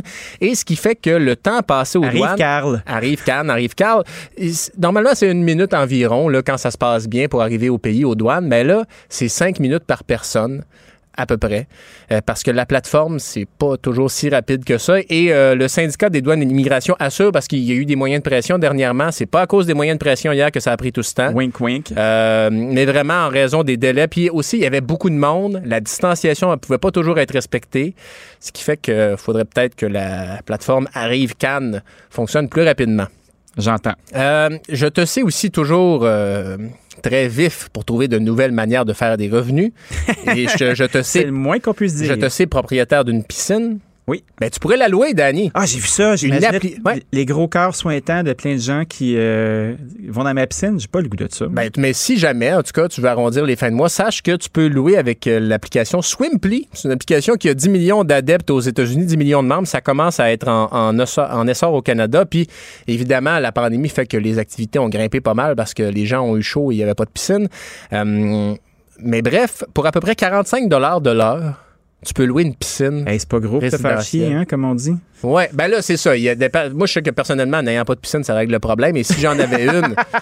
non, mais si j'en avais une, je suis pas sûr que je voudrais la louer. Tu sais, Quand je suis chez nous, j'aime bien ça avoir la paix. Là, Des petits pipis dans la piscine. Mais là, ben, c'est clair, il n'y a pas de problème les, avec ça. Les cochonneries qui Mais bref, alors voilà, donc tu peux louer ta piscine. Je te le dis parce que, tu sais, on sait jamais, les temps peuvent être durs en restauration. Puis euh, l'été prochain, si jamais. Euh, c'est vraiment. Eh, peut-être que je pourrais prendre un terrain vague, me faire une plantation de piscine. Oui. Des petits enclos. des petits enclos d'eau. Par contre, là, euh, on sait qu'il y a des. tu sais, il manque de poudre de béton. de fait que tu vas peut-être avoir de la misère à avoir ta, ton armée de piscine, tu sais.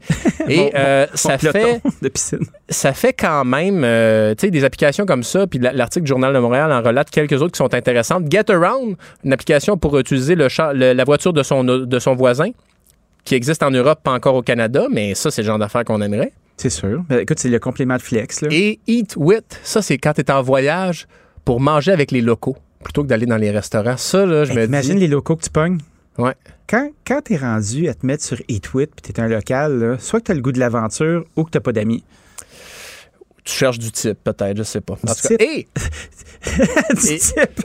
ouais, non, mais tu cherches, je sais pas, tu cherches de l'argent un peu, euh, je sais pas. Puis, euh, par ailleurs, je te t'informe de nouvelles sportives. J'étais surpris, oui, vas-y. Peut-être que Alex Galchenyuk oui. pourrait revenir à Montréal. Gali? Gali pourrait revenir à Montréal. Gali pourrait revenir. Il a fait ses années folles.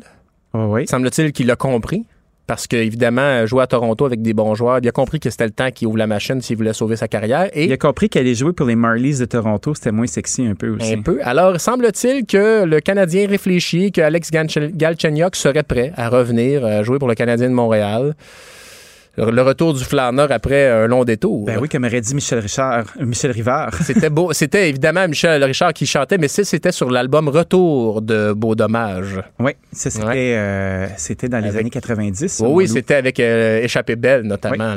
grâce à toi. On connaît notre euh, Beau Dommage. Et on salue tous les amateurs de Beau Dommage. Et ceci dit, cher Carl Marchand, merci beaucoup. À plus tard. À plus tard. Reconnu pour ses talents culinaires il cuisine les acteurs de l'actualité. Danny Saint-Pierre. C'est le moment de retrouver ma camarade animatrice, Caroline Saint-Hilaire, pour qu'on puisse partir le matin ensemble. Comment vas-tu, ma belle amie? ça va très bien toi-même, Dani. Bon week-end, bonne fin de semaine? Écoute, ça a été euh, tumultueux. J'ai adoré mon week-end. Euh, beaucoup d'action, beaucoup de travail. Puis là, je te retrouve ce matin avec un sujet chaud ce cher Éric Duhem. Ben oui, on va jaser Éric Duhem, euh, cher Danny, ce matin parce que, bon, moi, la fin de semaine, je t'avoue que j'essaie de débrancher un peu des réseaux sociaux mhm. euh, pour ma santé mentale euh, et celle des gens qui, qui m'entourent. Et, et, ça fait du bien aussi parce que, bon, dans notre travail, il faut regarder tout ce qui se passe, on veut être bien informé. Alors, j'ai un peu volontairement euh, raté euh, l'épisode nazi euh, du Parti conservateur d'Éric Duhem en fin de semaine où il y a quelqu'un qui a trouvé que c'était une bonne idée de, de, de, poster une image sur, sur, les réseaux sociaux de François Legault euh, qui l'associe au leader nazi. Bon, déjà, c'est grossier, euh, déjà, c'est une prise contre le Parti conservateur, mais je vais pas je vais pas aller nécessairement sur ça parce que je sais que tu as fait un commentaire à LCN.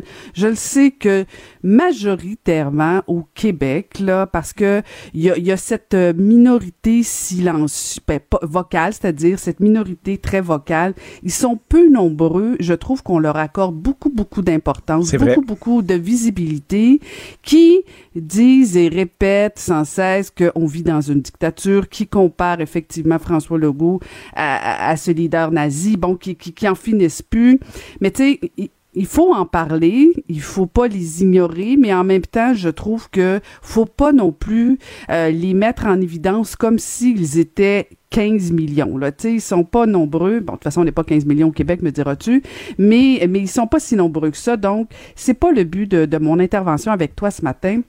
Ce que je veux parler, c'est cette notion de liberté d'expression qui, qui est vraiment fascinante parce que je sais pas pour toi, on est tous, encore une fois, pour la grande liberté d'expression. On veut tous pouvoir nous s'exprimer sur un sujet. On veut que l'autre s'exprime sur un sujet. On, on, est tous pour ça jusqu'à temps que ça nous dérange, hein? jusqu'à temps que ça nous fatigue.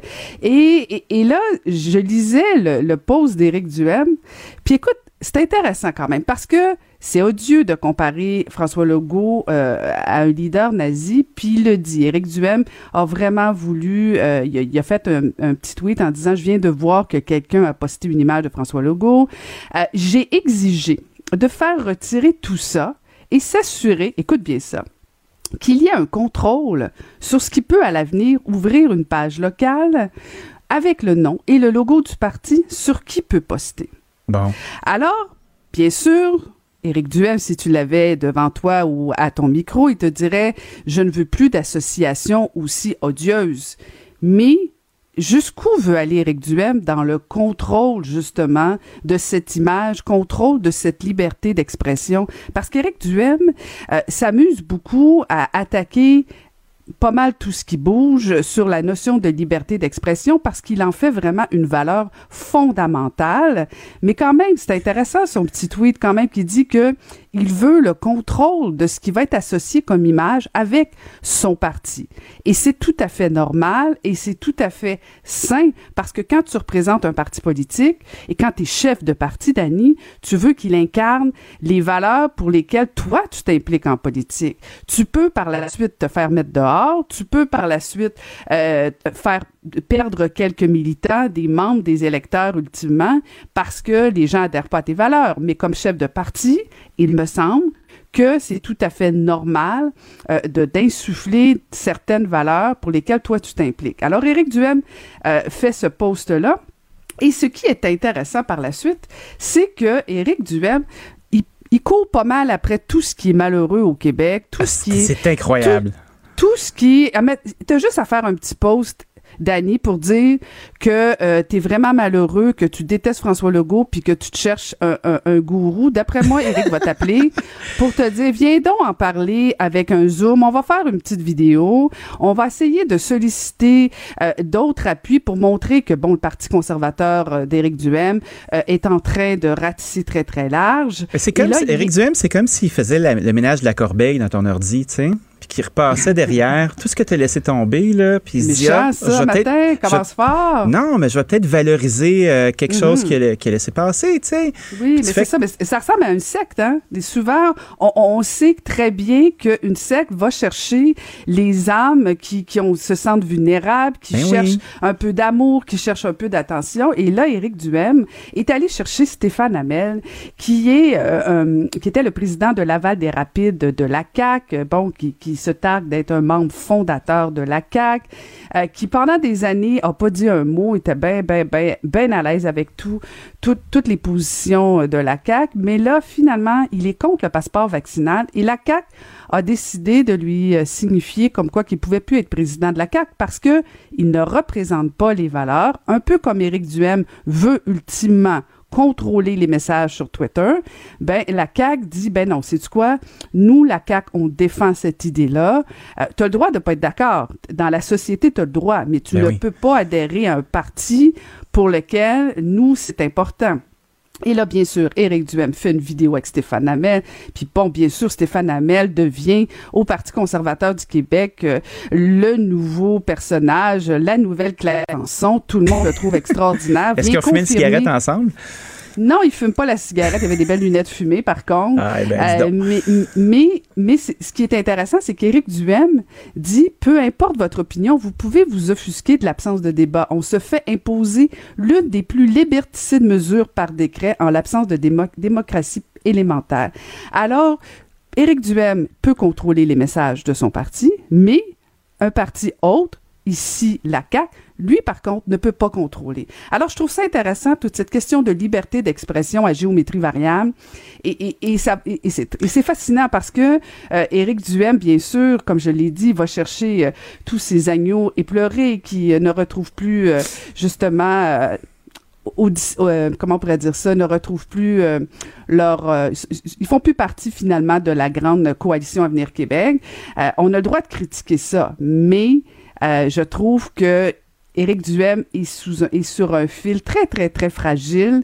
Euh, puis c'est sûr que quand tu es dans l'opposition, quand tu es le cinquième parti euh, en termes de popularité, ben c'est sûr que là, tu défends les grandes valeurs de la démocratie, mais euh, concrètement, Éric Duhem va frapper un mur tout à l'heure dans cette question de liberté d'expression. Il va se rendre compte que c'est pas facile, et particulièrement ses militants à lui, parce que en plus, écoute, c'est fascinant le, tweet de ce matin euh, aussi de Éric Duhem parce que son fil Twitter est vraiment euh, instructif sur le personnage. Tu sais, des fois, on peut se faire une idée. Et là, ce matin, il, partage le, la chronique de Patrick Lagacé. Patrick Lagacé, ce matin, euh, Danny parle de son, son titre. Son titre, c'est écrit Faut-il soigner les antivax? Oui. Quand tu lis la chronique, il, il, il, il explique il, il, exprime un comment lui se serait senti si il s'était retrouvé derrière euh, euh, à devoir soigner quelqu'un qui est anti-vax et qui se retrouve aux soins intensifs. Mm-hmm. Il parle d'un médecin. Bon, il raconte cette histoire-là. Mais là, tout d'un coup, Éric Duhem se pose la question si c'est une bonne idée cette liberté d'expression pour un journal qui se dit respectable publie ce genre de choses-là. De toute évidence, Éric et Patrick ont un bif, comme on dit dans la rue depuis longtemps. Là. Ils s'attaquent ouvertement. Euh, c'est une joute qui dure. Là. Donc, euh, c'est à peu près normal que ça comprends, mais quand tu es chef de parti, tu as une responsabilité au minimum de lire l'article et de penser que le journal La Presse est dangereux, pas toujours d'accord avec ce qui s'est dit. Mais encore là, je reviens à la, à la début, au début de ma chronique, Dani, je t'ai parlé de liberté d'expression. Il me semble que Patrick Lagacé a le droit d'écrire ce genre de choses-là qui, dans l'article, d'après moi, ben, du monde est d'accord et c'est tout à fait touchant. Et en plus, euh, la, la, la, la, docteure dans l'article, docteur Boisclair, à qui on a déjà parlé, Varda et moi, euh, elle dit qu'elle les soigne, ces antivax. Alors, Éric Duhem devrait être content. Mais non, il aime pas ça que la presse publie ce genre de choses-là. Ça va trop loin, beaucoup trop loin. Alors, Éric Duhem, voudrait-il aussi contrôler les médias? Je sais pas, mais j'ai euh, une petite question quiz à te poser, moi, parce que on en discute depuis un petit bout de ce personnage-là qui est capable d'attiser les passions, mhm. euh, mais qui est surtout en train d'essayer de, rassembler tout ce qui a été mis en marge. Tu sais, mhm. on a vu aux États-Unis qu'est-ce que ça a pu donner il y a quelques années. Tu sais, quand on commence à donner une voix à des gens qu'on n'entendait pas, on les voit se, se, ramifier ensemble sur des valeurs qui sont communes, puis se donner de la force entre eux, même si les idées sont, peuvent paraître farfelues. Est-ce qu'il est en train de créer une coalition de coucous euh, qui, va qui vont lui survivre, tu sais? Parce que je sais pas encore si c'est pas une blague, son affaire. C'est tellement gros, il fouille en dessous de toutes les roches possibles pour trouver euh, ce que tout le monde a laissé tomber. Puis à la fin de la journée, ces gens-là, ben, ils se retrouvent euh, sous la même enseigne, ils communiquent entre eux. C'est en train de devenir une espèce de constellation de trucs qu'on n'a pas envie de voir, tu trouves pas? Ben oui, mais en même temps. Ça, je trouve ça inquiétant. Oui, mais Dani, c'est pas parce que toi et moi, on n'a pas envie de la voir qu'elle n'existe pas. Moi, je pense qu'on a un devoir de pédagogie, d'éducation. Mhm. Il faut les entendre euh, parce que de plus en plus aussi, on entend ceux euh, qui se sont rendus compte qu'effectivement, ils se sont fait prendre. Euh, et, et c'est peut-être qu'à un moment donné, on va voir la lumière. Mais tu sais, je pense que parce que tu sais, on peut. Il y a, y a deux, il y a deux, il y a deux solutions ou bien on les ignore complètement et euh, ils sont à mon avis plus dangereux parce que ben on confirme qu'ils ont pas qu'ils n'existent pas alors que si on met de la lumière sur leurs incohérences euh, sur euh, leurs inepties je pense qu'à un moment donné ça ça va comment je pourrais dire ça? Les gens il ne faut pas prendre les Québécois pour des épais. Ultimement, ils sont capables de voir des choses. Et s'il y a quelques personnes qui y adhèrent, ben il va falloir aussi qu'on prenne acte de il y a quelque chose euh, qui se passe. Puis c'est peut-être parce que tu sais on dit souvent que la nature a horreur du vide. Mm-hmm. Euh, donc il y, a quelque chose. Euh, tu sais on a sous-estimé Donald Trump. On a toujours dit ben non, euh, c'est pas important puis tout ça. Ben finalement, il est devenu président des États-Unis euh, et il y a encore plein de supporters parce que justement, on a voulu sous-estimer ce personnage-là. On a sous-estimé la colère des gens. Oui. Euh, est-ce que Éric Duhem va capitaliser sur la colère des gens? Peut-être, mais faisons pas les erreurs que les Américains ont fait. Regardons scrutons, puis montrons la vraie facette, la, le vrai visage d'Éric Duhem, du Parti conservateur et de ses militants. Parce que pour moi, c'est trois choses complètement différentes. Tu as les membres euh, qui sont des radicaux, la plupart pour le Parti conservateur, nouveau d'Éric Duhem. Tu as le Parti conservateur et tu as Éric Duhem qui essaie de faire du capital sur tout ce qui se passe. Mais on faudra, faudra mettre beaucoup d'emphase, beaucoup de lumière. Ne, ne tombons pas endormis. Ne tombons pas endormis. Des mots de sagesse. Merci, Caroline. On se retrouve tout à l'heure avec euh, plein d'autres affaires. À tantôt, bye. Salut. Danny Saint-Pierre.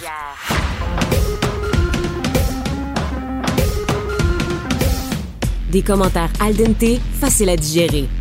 Danny Saint-Pierre façonne l'actualité aussi bien que la cuisine. Cube Radio. On a tous quelqu'un dans notre entourage qui peut être sensible aux théories du complot. Vous savez, euh, quelqu'un qui croit pas du premier coup ou qui remet en doute certaines choses, qui s'imagine des conspirations. Ça peut être très, très, très léger jusqu'à très, très lourd à créer de la, des, des scissions dans des familles, des disputes, euh, puis même de l'isolement. On a vu ça très, très, très souvent. Puis c'est difficile de s'imaginer euh, comment on peut entrer là-dedans. Puis il y a Mme Chantal Plante, qui est résidente de Longueuil, qui pendant plus de 15 ans euh, de sa vie euh, a été là-dedans, puis a le courage de nous parler ce matin. Puis je suis ravi de pouvoir discuter avec elle. Bonjour, Mme Plante. Oui, bonjour. Madame Plante, merci d'abord d'avoir le courage de venir nous parler parce que c'est un phénomène qu'on voit. Euh, puis on n'est pas tous très bien équipés pour être capable de réagir à ça. Puis vous, vous avez passé une quinzaine d'années à, être dans ces idées-là, si je comprends bien? Ah, même un petit peu plus que ça. Ça a parti en 2000 ans.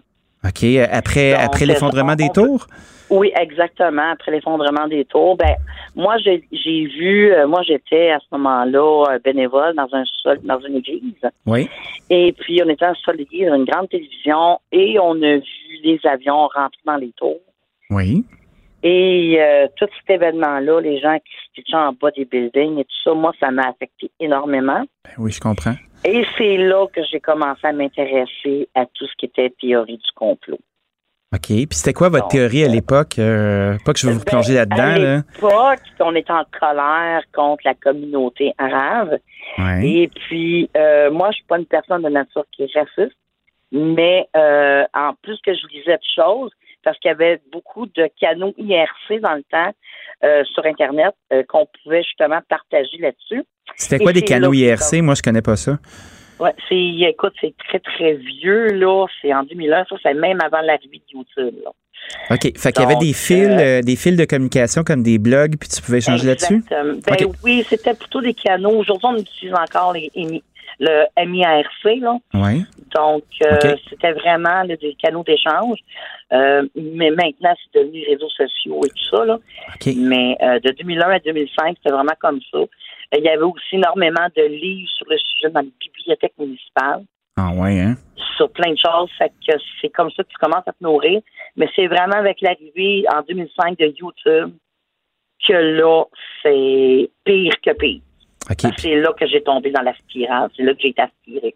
Puis, euh, étiez-vous une grosse communauté? Étiez-vous nombreux à discuter? Admettons, vous êtes à Longueuil, vous là, est-ce qu'il y avait des gens qui se rassemblaient pour parler de ça ou comment ça marchait? tout de suite. Moi, c'était vraiment toute seule là, que j'écoutais des vidéos, puis je me nourrissais que de ça. OK. Intellectuellement. Aviez-vous une job?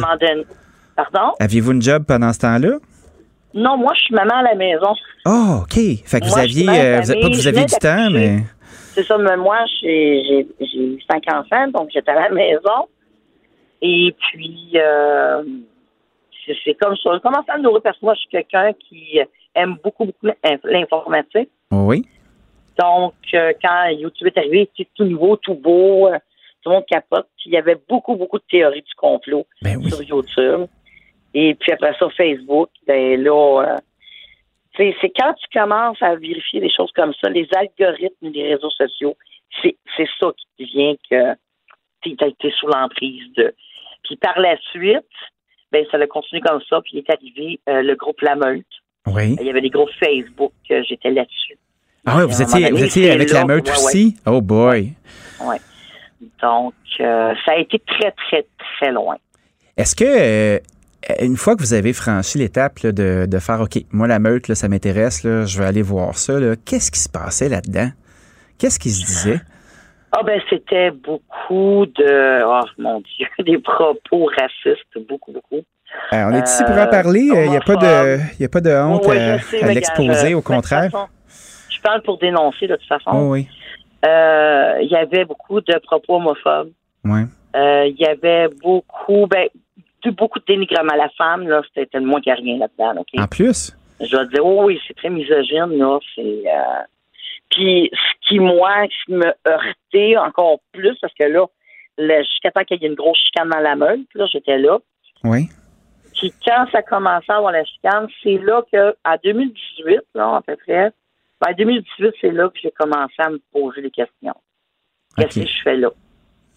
Mais il y a aussi mes enfants, ben, une de mes filles des plus vieilles, qui est adulte, qui, elle, à ce moment-là, me dit, euh, parce que moi, je parlais, hey, c'était écœurant, j'ai vu telle affaire. Va voir là, je te dis que c'est vrai. Puis elle me dit, ben, ça n'a pas de sens, là. OK, votre fille, elle croyait pas à ça, elle? Non, pas du tout. Fait qu'elle vous a aidé à vous ouvrir les lumières un peu? Euh, oui, ben c'est ça. en me posant des questions. Il n'y a, pas de confrontation. Moi, c'est ce que j'ai, euh, ce qui m'a permis de m'ouvrir, c'est que tu ne vas pas confronter la personne. Elle ne m'a pas euh, mis mes croyances en question, mais simplement en me posant des questions, ça a comme euh, réveillé mon esprit critique, en fait. Je comprends. Parce que vous êtes comme laissé enfiroiper par tout ça un moment donné. Là. Exactement, oui. Comment on fait quand on a un membre de notre famille ou quelqu'un qu'on aime, puis qu'on sent que le contact se coupe? Là? sais, mettons quelqu'un qui, qui se referme puis qui, qui est dans ses idées-là. Puis tu sais, le ça se fait, ça se fait pas souvent euh, tout le temps dans la confrontation. À un moment donné, les gens se puis ils t'appellent plus. Tu te ramasses mm. isolé. Euh, comment on fait pour aller chercher euh, notre monde quand on sent qu'on les perd comme ça? Moi, je vais vous dire, c'est pas évident, mais pas du tout. tu sais, il n'y a pas beaucoup de ressources encore là-dessus, malheureusement pour l'entourage. C'est ce que je déplore. Hein. Et puis, euh, moi, la, seule façon que, comme j'ai déjà dit précédemment, euh, essayez de ne pas couper les ponts complètement avec la personne.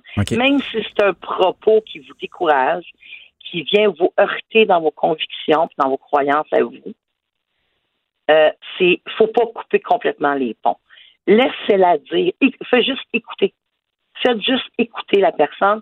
Puis aussitôt vous voyez que cette personne commence à se poser des propres questions, ses propres théories, c'est là qu'il y a une petite porte ouverte, c'est là qu'il y a un peu d'espoir pour essayer de la ramener dans la réalité. Est-ce que vous êtes chicané beaucoup, vous, avec du monde de votre entourage pour essayer de les convaincre ou de. Oh oui, ben oui. Ah oui, hein? Ben oui. Mais, tu vois, j'ai des gens qui n'ont pas coupé les ponts comme ma fille. Elle, ralenti, elle, ralentissait le, contact avec moi, mais par contre, elle n'avait pas coupé les ponts. Qu'est-ce que vous pensez, vous, de, la montée du Parti conservateur du Québec avec Éric Duhem qui va, euh, qui va faire le tour puis qui attise? On en parle beaucoup depuis ce matin. Est-ce que vous sentez que ça, ça peut être un, un, vecteur négatif, quelque chose qui va encore plus attiser les passions des gens qui sont qui doutent puis qui sont complotistes? Euh, oui, exactement. On en a eu un bel exemplaire avec euh, M. Legault euh, sur une photo d'Hitler. Hein? Ben, c'est ça. Je pense que ça parle. oui. Donc, moi, moi, je vous dis, bien franchement, là, mm-hmm. théorie du complot, les complotistes, on en voyait quand même au Québec, mais c'était moins pire. En 2020, je vous dirais, c'est une explosion. Qu'est-ce qui commence à me faire peur? C'est que là, qui commence à avoir des menaces voilées sur Internet. Euh, sur les réseaux sociaux en disant écoute, j'ai vu des vidéos là, que ça parlait, qu'est-ce que ça va prendre? Ça va-tu prendre une bombe pour faire sauter le Parlement? Ça commence à parler comme ça, ça commence à, dire d'aller chercher des armes. Ça commence à être dangereux. Ça, pensez-vous que c'est juste des grandes gueules qui se craignent ou euh, vous sentez vraiment qu'il y a, du monde qui a assez de courage euh, pour faire ça? Parce que c'est belle fun de parler des grands gueules autour d'un café filtre avec des beignes en sucre, là, mais y a-tu du monde qui ont les couilles de faire ça? Je vous dirais que oui, il y en a beaucoup qui ont une santé mentale assez fragile là-dedans. C'est ça, hein?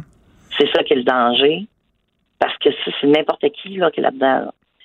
Donc, euh, la moindrement de personne qui est dérangée, le, moindrement de personne va faire une fuite à un moment donné, c'est sûr qu'il va arriver quelque chose. Je ne sais pas quoi, mais il y a quelque chose qui se prépare. Puis moi, ça, c'est ça qui me fait peur. Ah oui, hein? vous êtes encore dans ce dans ce doute-là. quelle prévention on devrait faire, vous pensez, pour éviter que ça arrive? Euh, parce que là, on voit que vous savez, les médias sociaux, là, vous le voyez comme moi, là, puis vous êtes dans vous êtes dans le milieu, vous regardez ça depuis 2001, là, il y a une escalade. On a nos animatrices ici qui se font envoyer plein de menaces voilées de viol. Il y a des gens qui envoient des photos, c'est terrible. Mm-hmm. On a Sophie Durocher, on a Geneviève Peterson. Euh, nos animateurs se font varloper. Euh, pour un oui ou pour un non, les gens s'invectivent. On est dans un climat de tension numérique qui est élevé. Euh, pensez-vous qu'il y va y avoir un point de, rupture là-dedans?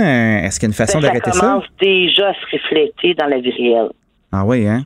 Parce qu'on remarque juste regarder euh, ce qui s'est passé en fin de semaine en Beauce. Chose qui n'aurait dû jamais arriver. Parce que là, ça vient de leur donner confiance. Parce que moi, j'ai vu des vidéos, j'ai vu des vidéos deux par après sur, sur Facebook.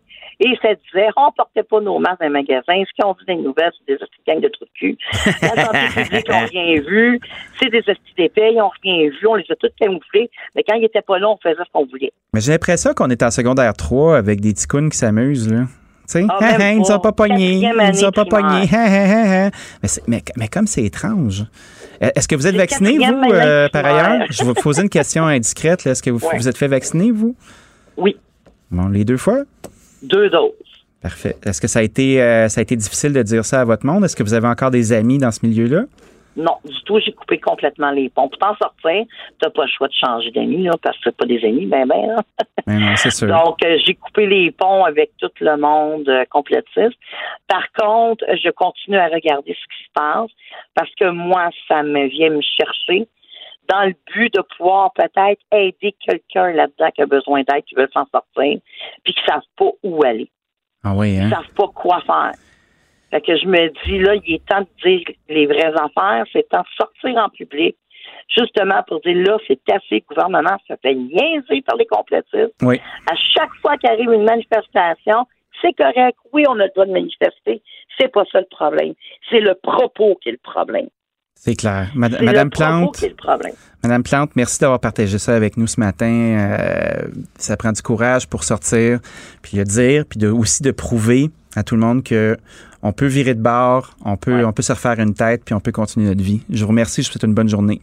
Merci, bye bye. Chantal Plante, qui est résidente de Longueuil et qui, pendant plus d'une quinzaine d'années, euh, se nourrissait de théories du complot et qui aujourd'hui sort pour partager son expérience euh, et sa délivrance de toutes ces idées farfelues.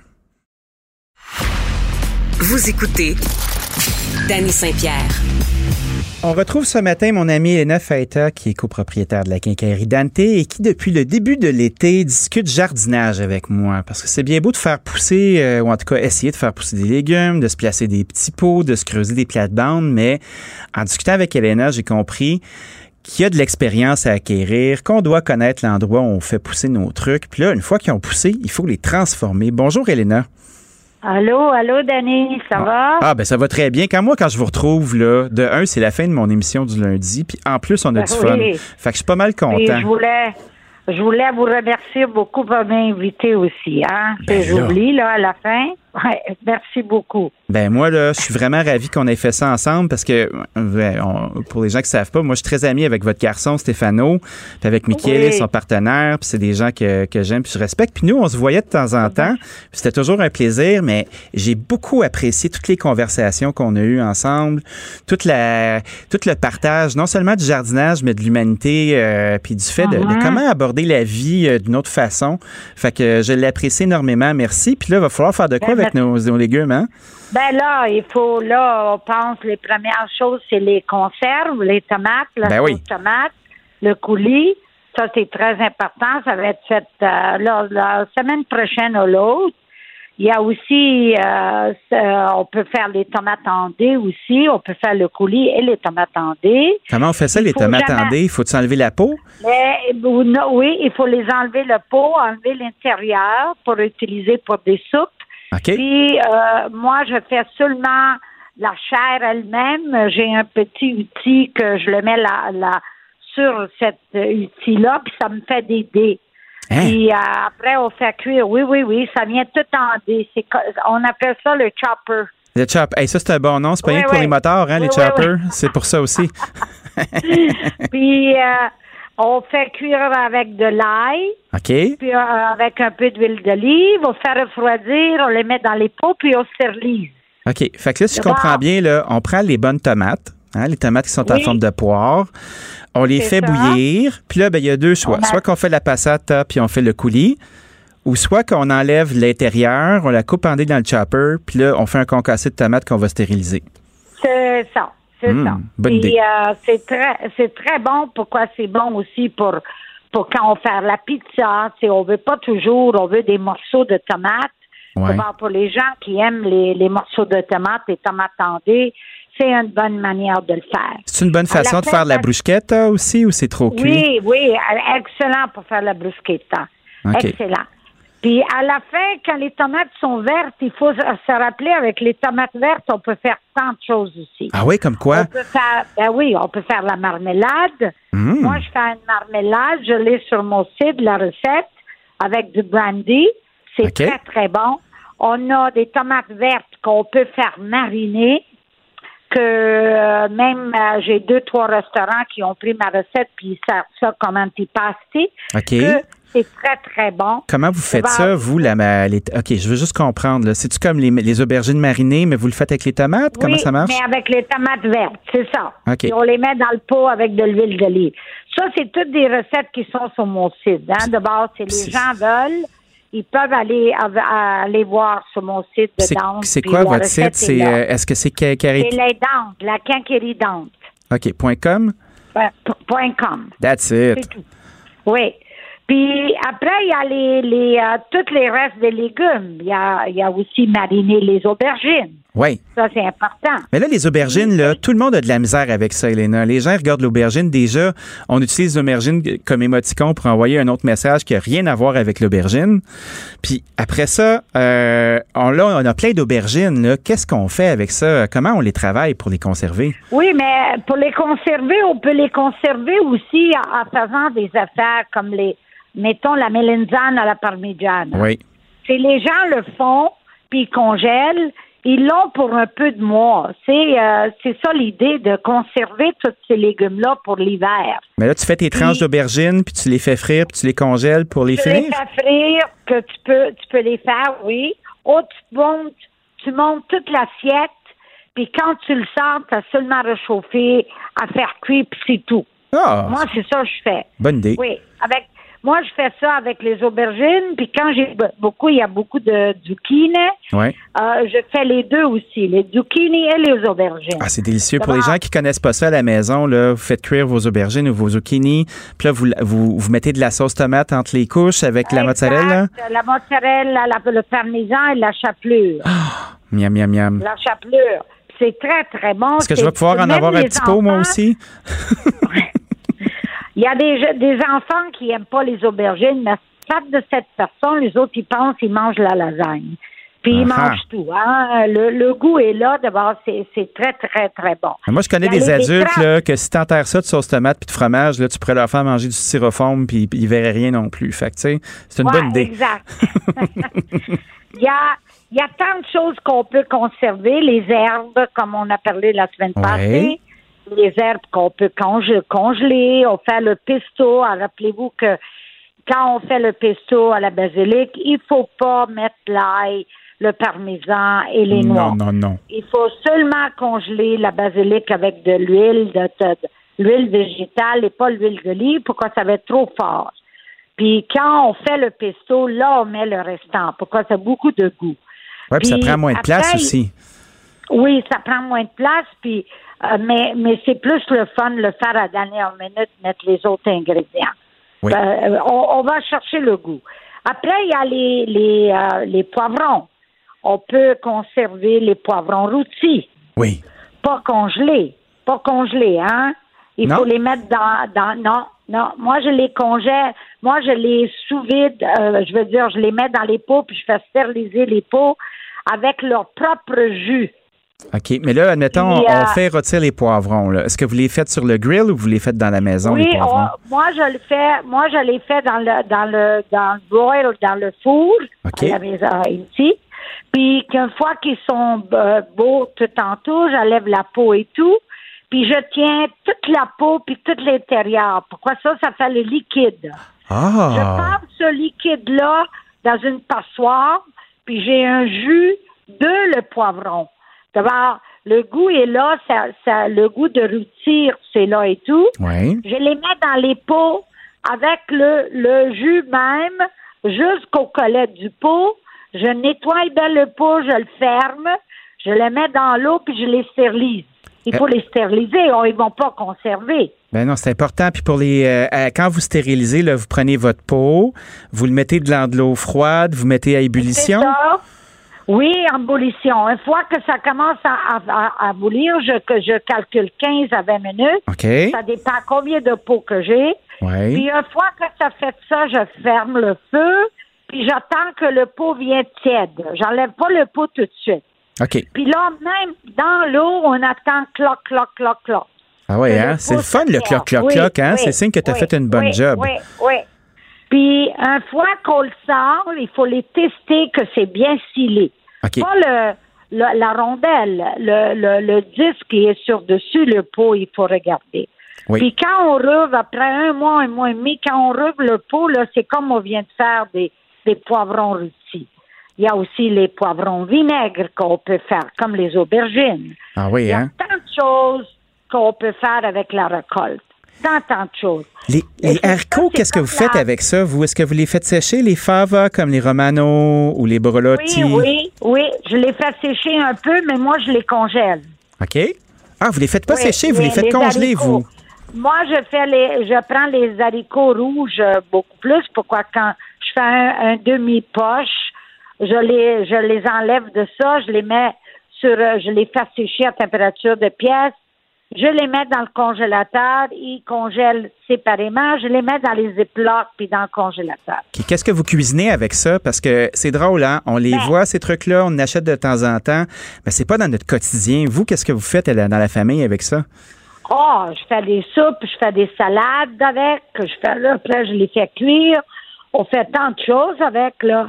Ah oui, hein? Et en purée, ben oui, mais plus les soupes.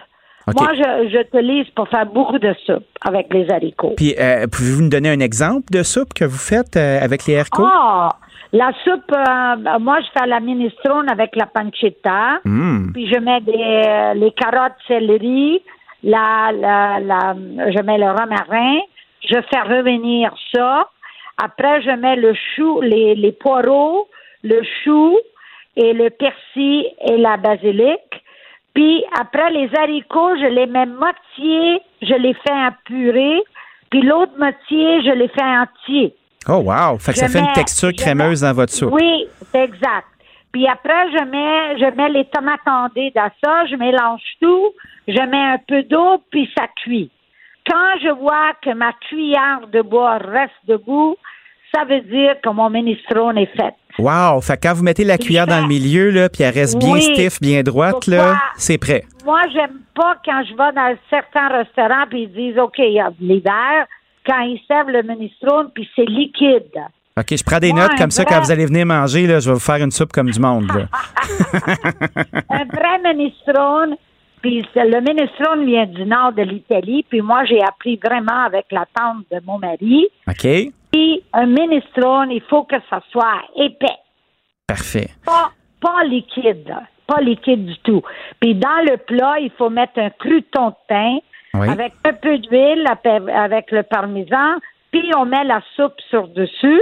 Wow. Puis on met un autre goutte d'huile sur-dessus le minestrone. Ben ça, c'est une très, très belle recette que vous nous avez partagée. Elena, merci beaucoup pour tout cet été qu'on a passé ensemble. Je me sens bien chanceux, puis nos auditeurs aussi. On vous embrasse, puis on, vient vous voir à la quincaillerie Dante. Merci, Danny. Merci. Merci, je vous embrasse. Bye-bye. Monsieur Dubé, bonjour. Allô? Comment ça va? Ah, elle est tellement attachante. Elle, ah, elle est parfaite. Je, je vais m'en ennuyer. Ah ben on va aller les retrouver. Ben Fais-toi sur moi. C'est ça, oui. oui, un abonnement. Comment ça va se passer chez toi aujourd'hui? Ben, ça va bien se passer. On va parler d'environnement, entre autres, parce que tu as sûrement fait le saut aussi en voyant ça. Le nouveau rapport des experts sur le climat de l'ONU. Le résultat est assez clair. Là. Oui. Euh, le, climat se détériore plus rapidement que prévu. Et qui est responsable de tout ça? Tiens, tiens, sans grande surprise. Ma main élevée. Euh, voilà, moi aussi, toi et moi, tout le monde, on a tous un petit peu de, de nous là-dedans. Et quand on regarde les scénarios qui sont envisagés, ben c'est là que ça devient de plus en plus alarmant. On nous dit que la température un peu partout à travers le monde va augmenter de 1,5 ou 1,6 degrés par rapport à l'ère pré-industrielle. Et là, on prévoit que ça va se faire autour de 2030. Le problème, Bon, d'un, c'est que ça va augmenter, mais l'autre problème, c'est que c'est dix ans plus tôt que ce qu'avait prévu le GIEC et le dernier rapport, c'était il y a trois ans. Donc, ça donne une idée à quel point ça s'est accéléré. Là, c'est plus le temps de dire, ben, qu'est-ce qu'on pourrait faire pour changer ça? C'est qu'est-ce qu'on doit faire pour changer ça? Et de grâce, peut-on écouter les scientifiques, la communauté scientifique qui sonne l'alarme depuis des décennies?